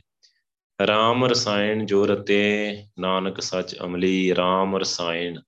ਰਸਾਇਣ ਹੁੰਦਾ ਰਸਾਂ ਦਾ ਘਰ ਆ ਜਿਹੜਾ, ਰਾਮ ਕਣ ਕਣ ਵਿੱਚ ਰਮਿਆ ਹੋਇਆ ਸਰਬ ਵਿਆਪਕ ਪ੍ਰਕਾਸ਼ ਵਾਹਿਗੁਰੂ ਆ ਜਿਹੜਾ, ਉਹਦੇ ਰਸਾਂ ਦਾ ਘਰ ਆ ਜਿਹੜੇ ਉਹਦੇ ਨਾਲ ਰੰਗੇ ਹੋਏ ਆ। ਜਿਹੜੇ ਵਾਹਿਗੁਰੂ ਨਾਲ ਰੱਤੇ ਹੋਏ ਆ, ਰੰਗੇ ਹੋਏ ਆ, ਭਾਵ ਜਿਹੜੇ ਵਾਹਿਗੁਰੂ ਕਰਦੇ ਆ ਤੇ ਜਿਨ੍ਹਾਂ ਨੂੰ ਅੰਮ੍ਰਿਤ ਰਸ ਆਉਂਦਾ ਆ ਇਹਨਾਂ ਨੂੰ ਵਾਹਿਗੁਰੂ ਵਿੱਚੋਂ ਰਸ ਆਉਂਦਾ, ਰਾਮ ਰਸਾਇਣ ਜੋ ਰੱਤੇ, ਜਿਹੜੇ ਵਾਹਿਗੁਰੂ ਰਸਾਂ ਦੇ ਘਰ, ਵਾਹਿਗੁਰੂ ਨਾਲ ਜਿਹੜੇ ਰਸੇ ਹੋਏ ਆ, ਰੱਤੇ ਹੋਏ ਆ, ਰੰਗੇ ਹੋਏ ਆ, ਨਾਨਕ ਸੱਚ ਅਮਲੀ, ਉਹ ਸੱਚੇ ਅਮਲੀ, ਉਹ ਸੱਚ ਦੇ ਅਮਲੀ ਆ। ਸੱਚ ਦਾ ਮਤਲਬ ਹੁੰਦਾ ਰੱਬ। ਹੁਣ ਦੀ ਭਾਸ਼ਾ ਦੇ ਵਿੱਚ, ਜਿਵੇਂ ਹੁਣ ਪੰਜਾਬੀ ਜਿਹੜੀ ਚੱਲਦੀ ਉਹਦੇ ਵਿੱਚ ਸੱਚ ਦਾ ਮਤਲਬ ਆ, ਸੱਚ ਬੋਲਣਾ ਜਾਂ ਝੂਠ ਬੋਲਣਾ। ਪਰ ਜਿਹੜੀ ਗੁਰਬਾਣੀ ਦੀ ਭਾਸ਼ਾ ਆ, ਗੁਰੂ ਸਾਹਿਬ ਦੀ ਭਾਸ਼ਾ ਆ, ਉਹਦੇ ਵਿੱਚ ਸੱਚ ਦਾ ਮਤਲਬ ਆ ਪ੍ਰਕਾਸ਼, ਵਾਹਿਗੁਰੂ, ਰੱਬ। ਸੱਚ ਦਾ ਮਤਲਬ ਆ ਰੱਬ, ਜਿਹੜਾ ਕਦੇ ਬਦਲਦਾ ਨਹੀਂ, ਜਿਹੜਾ ਕਦੇ ਮਰਦਾ ਨਹੀਂ, ਜਿਹੜਾ ਕਦੇ ਕਿਤੇ ਜਾਂਦਾ ਨਹੀਂ, ਜਿਹੜਾ ਹਮੇਸ਼ਾ ਇੱਕ ਰਸ ਆ, ਜਿਹੜਾ ਸਰਵ ਵਿਆਪਕ ਆ, ਜਿਹੜਾ ਸਾਰਿਆਂ ਨੂੰ ਜੀਵਨ ਦੇਣ ਵਾਲਾ ਆ, ਜਿਹੜਾ ਸਾਰਿਆਂ ਤੇ ਬਖਸ਼ਿਸ਼ ਕਰਨ ਵਾਲਾ ਆ। ਸੋ ਸੱਚ ਅਮਲੀ, ਉਹ ਸੱਚ ਦੇ ਅਮਲੀ ਹੋ ਜਾਂਦੇ, ਮਤਲਬ ਰੱਬ ਦੇ ਅਮਲੀ ਆ। ਉਹ ਅਮਲ ਦੀ ਤਰ੍ਹਾਂ ਵਾਹਿਗੁਰੂ ਵਾਹਿਗੁਰੂ ਦਾ ਨਾਮ ਉਹਨਾਂ ਨੂੰ ਲੱਗਾ ਹੋਇਆ ਆ, ਜੁੜੇ ਹੋਏ ਆ ਵਾਹਿਗੁਰੂ ਦੇ ਨਾਲ। ਉਹਨਾਂ ਨੂੰ ਵਾਹਿਗੁਰੂ ਵਿੱਚੋਂ ਰਾਸ ਆਉਂਦਾ ਆ। ਸੋ ਸ਼ਬਦ ਦੀ ਸ਼ੁਰੂਆਤ ਹੀ ਇੱਥੋਂ ਕੀਤੀ ਸੀ, ਗੁਰੂ ਪਾਤਸ਼ਾਹ ਨੇ ਕਿ ਆਓ, ਸਾਰੇ ਆਵੋ ਮੀਤ ਇਕੱਤਰ ਹੋਏ, ਰਸ ਕਸ ਸਭ ਪੁੰਜੈ। ਕਿ ਅਸੀਂ ਅਸੀਂ ਵੀ ਰਸ ਕਸ ਪੁੰਜੀਏ। ਸੋ ਜੀਵਨ ਆ ਇੱਕ ਵਾਹਿਗੁਰੂ ਨੇ ਸਾਨੂੰ ਇੱਥੇ ਦਿੱਤਾ ਆ। ਜੀਵਨ ਨੂੰ ਨਿਰਵਾਹ ਕਰਨ ਵਾਸਤੇ ਰਸਾਂ ਦਾ ਬਹੁਤ ਇੱਕ ਮਹੱਤਵ ਹੈਗਾ ਜ਼ਿੰਦਗੀ ਦੇ ਵਿੱਚ। ਜੇ ਕੋਈ ਰਾਸੀ ਨਾ ਹੋਏ ਜ਼ਿੰਦਗੀ ਤੇ ਬੜੀ ਨਿਰਾਸ ਜੀ ਜ਼ਿੰਦਗੀ ਹੈ ਜਿਹੜੀ, ਉਹਦੇ ਵਿੱਚ ਬੰਦਾ ਜੀ ਨਹੀਂ ਸਕਦਾ, ਰਹਿ ਨਹੀਂ ਸਕਦਾ। ਸੋ ਰਸਾਂ ਦਾ ਬਹੁਤ ਰੋਲ ਆ। ਪਰ ਗੱਲ ਇਹ ਆ ਕਿ ਰਸ ਕਿਹੜੇ ਹੋਣੇ ਚਾਹੀਦੇ ਆ? ਫਾਇਦੇ ਵਾਲੇ ਰਸ ਕਿਹੜੇ ਆ? ਜਿਨ੍ਹਾਂ ਨਾਲ ਕੋਈ ਨੁਕਸਾਨ ਨਾ ਹੋਏ। ਇੱਕ ਵਾਰੀ ਦੁਨਿਆਵੀ ਰਸ ਕਾਸਾ ਉਹਨਾਂ ਉਹ ਫਾਇਦੇਮੰਦ ਨਹੀਂ ਹੈਗੇ। ਭਾਵੇਂ ਸਾਰੀ ਦੁਨੀਆ ਉਹਨਾਂ ਦੇ ਪਿੱਛੇ ਧਾ ਕੇ ਪਈ ਹੋਈ ਆ। ਰਸ ਸੋਇਨਾ ਰਸ ਰੂਪਾ, ਕਾਮਣ, ਰਸ ਪਰਮਲ ਕੀ ਵਾਸ। ਰਸ ਘੋੜੇ, ਰਸ ਸੇਜਾ, ਮੰਦਰ, ਰਸ ਮਿੱਠਾ, ਰਸ ਮਾਸ। ਇਹ ਤੇ ਰਸ ਸਰੀਰ ਕੇ ਕਹਿ ਘਟ ਨਾਮ ਨਿਵਾਸ। ਉਹ ਰਸ ਆ ਸਾਰੇ। ਸੋਨੇ ਦਾ ਚਸਕਾ ਆ, ਇਸਤਰੀ ਦਾ ਚਸਕਾ ਆ। ਘੋੜਿਆਂ ਦਾ, ਸੋਹਣੇ ਮਹਿਲਾਂ ਦਾ, ਸੋਹਣੇ ਬੈੱਡਾਂ ਦਾ, ਸੋਹਣੇ ਪਰਫਿਊਮਾਂ ਦਾ। ਇਹ ਚਸਕੇ ਬੜੀ ਤਰ੍ਹਾਂ ਦੇ ਚਸਕੇ ਆ। ਸੋਹਣੇ ਕੱਪੜੇ ਪਾਉਣ ਦਾ ਹੰਡਾਉਣ ਦਾ, ਸੋਹਣਾ ਖਾਣ ਪੀਣ ਦੇ ਅਲੱਗ-ਅਲੱਗ ਤਰ੍ਹਾਂ ਦੇ, ਇਹ ਸਾਰੇ ਚਸਕੇ ਆ। ਸੋ ਇਹ ਰਸ ਸਾਰੇ ਹੈਗੇ ਦੁਨੀਆ ਇਹਨਾਂ ਰਸਾਂ ਵਿੱਚ ਖਚਤ ਹੋ ਰਹੀ ਹੈ ਲਗਾਤਾਰ। ਪਰ ਉਹਨਾਂ ਨੂੰ ਉਹ ਆਤਮਿਕ ਅੰਦਰੋਂ ਸੰਤੁਸ਼ਟੀ ਨਹੀਂ ਮਿਲਦੀ, ਅੰਦਰੋਂ ਆਨੰਦ ਨਹੀਂ ਮਿਲਦਾ, ਅੰਦਰੋਂ ਉਹਨਾਂ ਨੂੰ ਰਜੇਵਾ ਨਹੀਂ ਆਉਂਦਾ, ਸੰਤੋਖ ਨਹੀਂ ਆਉਂਦਾ ਇਹਨਾਂ ਰਸਾਂ ਵਿੱਚੋਂ। ਇੱਕ ਪਾਸੇ ਅੰਮ੍ਰਿਤ ਰਸ ਦੀ ਗੱਲ ਕਰਦੇ ਆ, ਹਰ ਰਸ ਦੀ ਗੱਲ ਕਰਦੇ ਆ, ਗੁਰੂ ਸਾਹਿਬ ਅੰਮ੍ਰਿਤ ਰਸ ਦੀ ਗੱਲ ਕਰਦੇ ਆ। ਜੋ ਵਾਹਿਗੁਰੂ ਦੇ ਨਾਮ ਵਿੱਚੋਂ ਆਉਂਦਾ ਆ, ਜੋ ਸੰਗਤ ਵਿੱਚ ਆ ਕੇ ਜੋ ਰਸ ਆ, ਜੋ ਸਾਨੂੰ ਬਾਣੀ ਦੀ ਵਿਚਾਰ ਵਿੱਚੋਂ ਰਸ ਮਿਲਦਾ ਆ, ਜੋ ਕੀਰਤਨ ਚੋਂ ਰਸ ਮਿਲਦਾ ਆ, ਜੋ ਸਿਮਰਨ ਚੋਂ ਮਿਲਦਾ ਆ, ਉਹ ਬੜਾ ਸੱਚਾ ਆ, ਬੜਾ ਸਦੀਵੀ ਆ ਤੇ ਬੜਾ ਉਹਦੇ ਨਾਲ ਬੰਦਾ ਰੱਜਦਾ ਆ, ਤ੍ਰਿਪਤੀ ਹੁੰਦੀ ਆ, ਉਹਦੇ ਨਾਲ ਸੰਤੋਖ ਆਉਂਦਾ ਆ, ਉਹਦੇ ਨਾਲ ਰਜੇਵਾ ਆਉਂਦਾ ਆ। ਫਿਰ ਉਹ ਨਾਮ ਮੁੱਕਣ ਵਾਲਾ ਹੈਗਾ, ਹੁਣ ਜਿਹੜੇ ਦੁਨਿਆਵੀ ਪਦਾਰਥਾਂ ਦੇ ਰਸ ਆ, ਉਹ ਕੁਝ ਚਿਰ ਲਈ ਆ ਉਹ ਟੈਂਪਰੇਰੀ ਆ। ਮੰਨ ਲਓ ਕੋਈ ਸੂਟ ਨਵਾਂ ਲਿਆਂਦਾ, ਬਹੁਤ ਸੋਹਣਾ ਕਿਸ ਨੂੰ ਪਾਉਣ ਦਾ ਚਸਕਾ ਹੈ ਉਹਨੇ ਬਹੁਤ ਸੋਹਣਾ ਸੂਟ ਲਿਆ ਕਿੰਨਾ ਚਿਰ ਇੱਕ ਦੋ ਵਾਰਾਂ ਪਾਇਆ ਤੇ ਮੁੜ ਕੇ ਬਸ ਉੱਚੋਂ ਰਸ ਖਤਮ ਹੋ ਜਾਣਾ, ਫਿਰ ਉਹਨੇ ਕਹਣਾ ਹੋਰ ਲਿਆਓ ਹੁਣ। ਜੇ ਕਿਸੇ ਨੂੰ ਗੱਡੀਆਂ ਦਾ ਚਸਕਾ, ਗੱਡੀ ਨਵੀਂ ਲਾਇਆ, ਇੱਕ ਹੋਰ ਨਵੀਂ ਲਾਇਆ, ਕਿੰਨੇ ਦਿਨ 10-15 ਦਿਨ ਚਲਾਈ, ਉਹਦਾ ਰਸ ਖਤਮ ਹੋ ਜਾਣਾ, ਫਿਰ ਇਹਨਾਂ ਹੋਰ ਲਿਆਓ। ਪਰ ਜਿਹੜਾ ਨਾਮ ਵਿੱਚੋਂ ਰਸ ਆ, ਉਹ ਕਦੇ ਖਤਮ ਨਹੀਂ ਹੁੰਦਾ। ਉਹ ਕਦੇ ਪੁਰਾਣਾ ਨਹੀਂ ਹੁੰਦਾ। ਉਹ ਕਦੇ ਖਤਮ ਨਹੀਂ ਹੁੰਦਾ। ਉਹ ਜਦੋਂ ਜਦੋਂ ਉਹਦਾ ਲਗਾਤਾਰ ਹੀ ਆਉਣਾ ਹੈ, ਤੇ ਉਹ ਰਸ ਨੂੰ ਪੀ ਕੇ ਬੰਦਾ ਕਦੇ ਅੱਕਦਾ ਨਹੀਂ। ਉਹ ਇਦਾਂ ਦਾ ਰਸ ਆ, ਨਾਮ ਦਾ ਰਸ ਆ, ਸਦੀਵੀ ਆ, ਸੱਚਾ ਆ, ਸਦੀਵੀ ਆ। ਸੋ ਅੰਦਰੋਂ ਸੰਤੁਸ਼ਟ ਕਰਨ ਵਾਲਾ ਆ, ਅੰਦਰੋਂ ਰਜਾਉਣ ਵਾਲਾ ਆ, ਅੰਦਰ ਦਾ ਰਜੇਵਾ ਦਿੰਦਾ ਆ ਉਹ ਰਸ, ਤੇ ਹਮੇਸ਼ਾ ਦੇ ਲਈ ਬੰਦਾ ਰੱਜ ਜਾਂਦਾ ਆ, ਵਾਹਿਗੁਰੂ ਨਾਲ ਜੁੜ ਕੇ ਬੜਾ ਸ਼ੁਕਰਾਨਾ ਕਰਦਾ ਆ। ਸੋ ਦੇਖੋ ਕਿਆ ਖੇਡ ਆ ਵਾਹਿਗੁਰੂ ਦੀ। ਗੁਰੂ ਪਾਤਸ਼ਾਹ ਨੇ ਅੰਦਰੋਂ ਹੀ ਨਾਮ ਨਾਲ ਜੋੜਿਆ, ਵਾਹਿਗੁਰੂ ਨਾਲ ਜੋੜਿਆ, ਅੰਦਰੋਂ ਹੀ ਐਸਾ ਰਸ ਦਿੱਤਾ ਕਿ ਬੰਦਾ ਅੰਦਰ ਹੀ ਮਗਨ ਹੋ ਗਿਆ। ਅੰਦਰ ਹੀ ਅੰਦਰ ਮਗਨ ਹੋ ਗਿਆ। ਸੋ ਇੱਕ ਪਾਸੇ ਸਾਰੇ ਦੁਨੀਆ ਦੇ ਪਦਾਰਥਾਂ ਦੇ ਭੋਗ ਭੋਗ ਕੇ ਵੀ ਬੰਦਾ ਰੱਜਿਆ ਨਹੀਂ ਤੇ ਰੱਜਦਾ ਵੀ ਨਹੀਂ। ਉਹਦੀ ਤ੍ਰਿਸ਼ਨਾ, ਉਹਦੀ ਅੰਦਰ ਦੀ ਭੁੱਖ ਆ ਜਿਹੜੀ ਸਗੋਂ ਵੱਧਦੀ ਜਾਂਦੀ ਹੈ। ਪਦਾਰਥਵਾਦ ਦੇ ਪਿੱਛੇ ਉਹ ਲੱਗਾ ਰਹਿੰਦਾ ਹੈ, ਭੁੱਖ ਵੱਧਦੀ ਜਾਂਦੀ ਹੈ। ਬਥੇਰੀ ਲੁੱਟ ਸੁੱਟ ਕਰਦਾ ਆ ਬਥੇਰੀਆਂ ਠੱਗੀਆਂ ਠੋਰੀਆਂ ਕਰਦਾ ਆ ਸਗੋਂ ਫਸਦਾ ਹੀ ਚਲਾ ਜਾਂਦਾ ਆ ਅੰਦਰੋਂ ਅਪਸੈਟ ਹੀ ਹੁੰਦਾ ਚਲਾ ਜਾਂਦਾ ਆ। ਇੱਕ ਪਾਸੇ ਗੁਰੂ ਪਾਤਸ਼ਾਹ ਕਹਿੰਦੇ ਆ ਕਿ ਸੰਗਤ ਵਿੱਚ ਇਕੱਠੇ ਹੋ ਕੇ ਮਿਲੋ, ਵਾਹਿਗੁਰੂ ਦਾ ਨਾਮ ਜਪੋ, ਇੱਥੇ ਇਥੋਂ ਰਸ ਕਸ ਪਹੁੰਚੋ ਸਾਰੇ। ਤੇ ਜੋ ਸਮਾਗਮ ਤੇ ਜੋ ਸੰਗਤ ਚ ਰਸ ਆਉਂਦਾ ਆ, ਉਹ ਇੱਕ ਅਲੱਗ ਹੀ ਆ। ਜਿਨ੍ਹਾਂ ਨੂੰ ਉਹ ਰਸ ਆਇਆ ਆ, ਉਹਨਾਂ ਨੂੰ ਹੋਰ ਕਿਸੇ ਰਸ ਵੱਲ ਦੇਖਣ ਨੂੰ ਵੀ ਦਿਲ ਨਹੀਂ ਕਰਦਾ ਉਹਨਾਂ ਦਾ। ਉਹ ਸ਼ੁਕਰ ਕਰਦੇ ਆ, ਵਾਹਿਗੁਰੂ ਦਾ ਬਹੁਤ। ਤੇ ਉਹ ਸੋਚਦੇ ਵੀ ਇਦਾਂ ਆ, ਤੇ ਉਹ ਮੰਗਦੇ ਵੀ ਵਾਹਿਗੁਰੂ ਕੋਲ ਇਦਾਂ ਕਿ ਵਾਹਿਗੁਰੂ ਜਿੰਨਾ ਚਿਰ ਜ਼ਿੰਦਗੀ ਹੈਗੀ ਆ ਬਸ ਆਪਣੀ ਸੰਗਤ ਬਖਸ਼ਦਾ ਰਹੀਂ, ਆਪਣੀ ਸੇਵਾ ਬਖਸ਼ਦਾ ਰਹੀਂ, ਆਪਣਾ ਸਿਮਰਨ ਨਾਮ ਸਿਮਰਨ ਬਖਸ਼ਦਾ ਰਹੀਂ, ਆਪਣੇ ਨਾਲ ਜੋੜੀ ਰੱਖੀ। ਬਸ ਤੇਰੇ ਨਾਲ ਮਿਲ ਕੇ ਬਸ ਕੇਲ ਹੀ ਆ, ਨਿਤ ਕੇਲ ਗ੍ਰੰਥ ਹੀ ਆ। ਆਪ ਨੜੇ ਪ੍ਰਭਾਣਿਆ ਉਹ ਇਹ ਵੀ ਗੱਲ ਹੈਗੀ ਆ ਕਿ ਵਾਹਿਗੁਰੂ ਲਗਾਤਾਰ ਸੰਗਤ, ਸੇਵਾ, ਸਿਮਰਨ, ਭਗਤੀ ਉਹਨੂੰ ਹੀ ਦਿੰਦਾ ਜਿਹੜਾ, ਜਿਹੜੇ ਬੰਦੇ ਉਹਨੂੰ ਪਸੰਦ ਆ। ਜਿਹੜਾ ਬੰਦਾ ਵਾਹਿਗੁਰੂ ਨੂੰ ਪਸੰਦ ਨਹੀਂ ਨਾ ਉਹ ਵਾਹਿਗੁਰੂ ਬੜਾ ਸੋਹਣਾ ਪ੍ਰਬੰਧ ਕਰਦਾ ਉਹਦਾ। ਉਹਨੂੰ ਆਪਣੇ ਆਪ ਹੀ ਵਾਹਿਗੁਰੂ ਸੰਗਤ ਤੋਂ ਪਰੇ ਕਰ ਦਿੰਦਾ, ਆਪਣੇ ਆਪ ਹੀ। ਉਹ ਕਿਤੇ ਨਾ ਕਿਤੇ ਕਿਸੇ ਬਿਜ਼ਨਸ 'ਚ ਪਾ ਦੂਗਾ, ਕਿਸੇ ਹੋਰ ਇੱਧਰ ਉੱਧਰ ਪਾ ਕੇ ਤੇ ਉਹਨੂੰ ਆਪਣੇ ਆਪ ਹੀ ਸਾਈਡ ਕਰ ਦਿੰਦਾ ਵਾਹਿਗੁਰੂ। ਸੋ ਜਿਹੜਾ ਵਾਹਿਗੁਰੂ ਨੂੰ ਬਹੁਤ ਪਸੰਦ ਆ, ਉਹਨੂੰ ਵਾਹਿਗੁਰੂ ਰੱਖਦਾ ਆ 24 ਘੰਟੇ ਸੰਗਤ 'ਚ ਰੱਖਦਾ ਆ 24 ਘੰਟੇ ਸਿਮਰਨ ਕਰਾਉਂਦਾ ਆ 24 ਘੰਟੇ ਬਾਣੀ ਦੇ ਨਾਲ ਜੋੜਦਾ ਆ, ਆਪਣੀ ਸੇਵਾ ਲੈਂਦੇ ਆ ਗੁਰੂ ਸਾਹਿਬ ਦੇ ਕੋਲੋਂ, ਕਿਉਂਕਿ ਉਹ ਆਪਣੇ ਵਾਹਿਗੁਰੂ ਨੂੰ ਪਾਏ ਹੋਏ ਆ ਬੰਦੇ। ਸੋ ਨਿਤ ਗੇਲ ਗ੍ਰੰਥੇ ਉਹ ਉਹ ਮੌਜਾਂ ਹੀ ਕਰਦੇ ਆ, ਉਹ ਵਾਹਿਗੁਰੂ ਹੀ ਕਰਦੇ ਆ, ਲਗਾਤਾਰ ਸੇਵਾ ਭਗਤੀ ਕਰਦੇ ਜਾਂਦੇ ਆ। ਸੋ ਦੂਜੇ ਪਾਸੇ ਜਿਨ੍ਹਾਂ ਨੇ ਭੈੜੀ ਮਤ ਫੜੀ ਹੋਈ ਆ, ਬਸ ਉਹਨਾਂ ਦੀ ਇੱਜ਼ਤ ਇੱਥੇ ਰੁਲੀ ਹੋਈ ਆ। ਸੋ ਉਹ ਮਾਤੀ ਕਮਲੀ ਆ ਉਹਨਾਂ ਦੀ, ਪਾਗਲਪਨ ਵਾਲੀ ਮਾਤਾ ਪਾਗਲਪਨ ਦੇਖੋ, ਸਿਰ ਚੜ ਕੇ ਬੋਲਦਾ ਹੈ ਪਾਗਲਪਨ। ਔਰ ਦਿਸਦਾ ਹੈ ਸਾਹਮਣੇ ਸਾਨੂੰ ਸਾਰੀ ਦੁਨੀਆ ਦੇ ਵਿੱਚ, ਆਪਾਂ ਦੇਖਦੇ ਹੀ ਆ ਕੀ ਕੁਝ ਹੋ ਰਿਹਾ। ਸੋ ਜੋ ਆਲੇ ਦੁਆਲੇ ਦਾ ਮਾਹੌਲ ਆ, ਜੋ ਤੁਸੀਂ ਦੇਖੋ ਕੀ ਕੁਝ ਹੋਈ ਜਾਂਦਾ, ਜਾ ਰਿਹਾ ਦੇ ਵਿੱਚ। ਲੜਾਈਆਂ, ਝਗੜੇ, ਬੁਰੀ ਹਾਲ, ਸਾਰਾ ਕੁਝ ਇੱਕ ਪਾਸੇ ਗੁਰੂ ਪਾਤਸ਼ਾਹ ਇੰਨੀ ਉੱਚੀ ਸਿੱਖਿਆ ਦੇ ਰਹੇ ਆ ਕਿ ਕੋਈ ਵੀ ਜੀਵ ਜੇ ਕਿਤੇ ਗੁਰੂ ਪਾਤਸ਼ਾਹ ਦੀ ਗੱਲ ਨੂੰ ਸਮਝ ਲੈ, ਇੱਕ ਸ਼ਬਦ ਦੇ ਵਿੱਚੋਂ ਹੀ ਗੁਰੂ ਪਾਤਸ਼ਾਹ ਜ਼ਿੰਦਗੀ ਦਾ ਰਾਹ ਦੇ ਦਿੰਦੇ ਆ, ਪੂਰੇ ਦਾ ਪੂਰਾ। ਸੋ ਜਿਵੇਂ ਅੱਜ ਦੇ ਸ਼ਬਦ ਵਿੱਚ ਦਿੱਤੇ ਆ, ਦਿੱਤਾ ਆ ਜਿਹੜੀ ਰਹਾਉ ਦੀ ਤੋਕਾ ਸ਼ਬਦ ਦਾ ਕੇਂਦਰੀ ਭਾਵ ਆ ਤਤ ਵਿਚਾਰੋ ਸੰਤ ਜਨੋ, ਤਤ ਵਿਚਾਰੋ।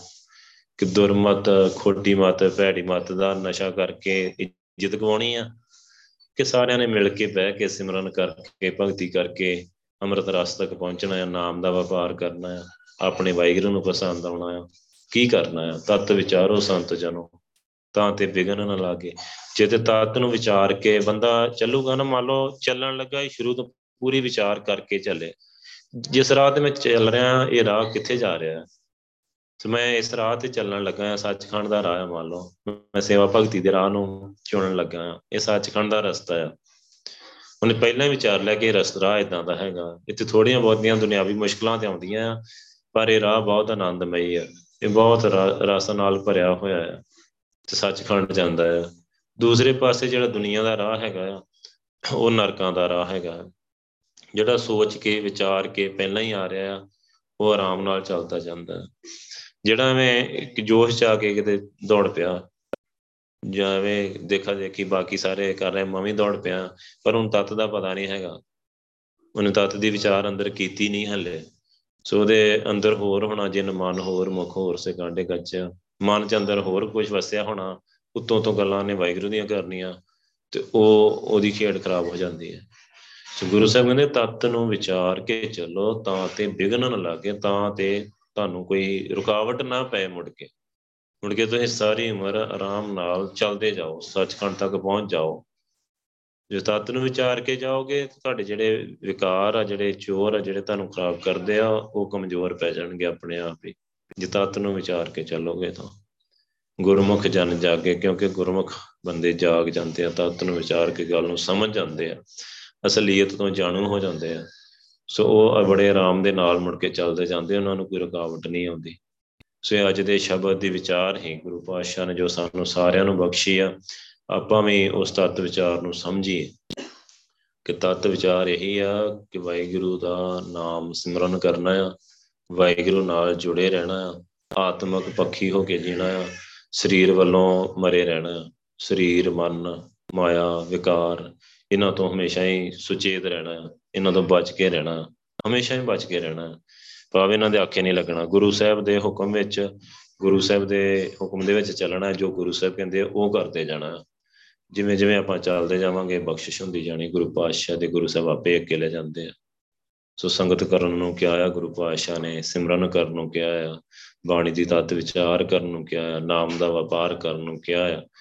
ਅੱਜ ਦੇ ਸ਼ਬਦ ਵਿੱਚ ਗੁਰੂ ਪਾਤਸ਼ਾਹ ਨੇ ਸਾਨੂੰ ਇਹ ਸਾਰੀਆਂ ਸਿੱਖਿਆਵਾਂ ਦਿੱਤੀਆਂ। ਸੋ ਆਪਾਂ ਆਪਣੇ ਪੱਲੇ ਬਣੀਏ ਸੋ ਇਹਨਾਂ ਦੇ ਚੱਲਦੇ ਜਾਈਏ। ਗੁਰੂ ਸਾਹਿਬ ਕਿਰਪਾ ਕਰਨ, ਭੁੱਲਾਂ ਚੁੱਕਾਂ ਦੀ ਮਾਫੀ ਬਖਸ਼ਣੀ। ਵਾਹਿਗੁਰੂ ਜੀ ਕਾ ਖਾਲਸਾ, ਵਾਹਿਗੁਰੂ ਜੀ ਕੀ ਫਤਿਹ।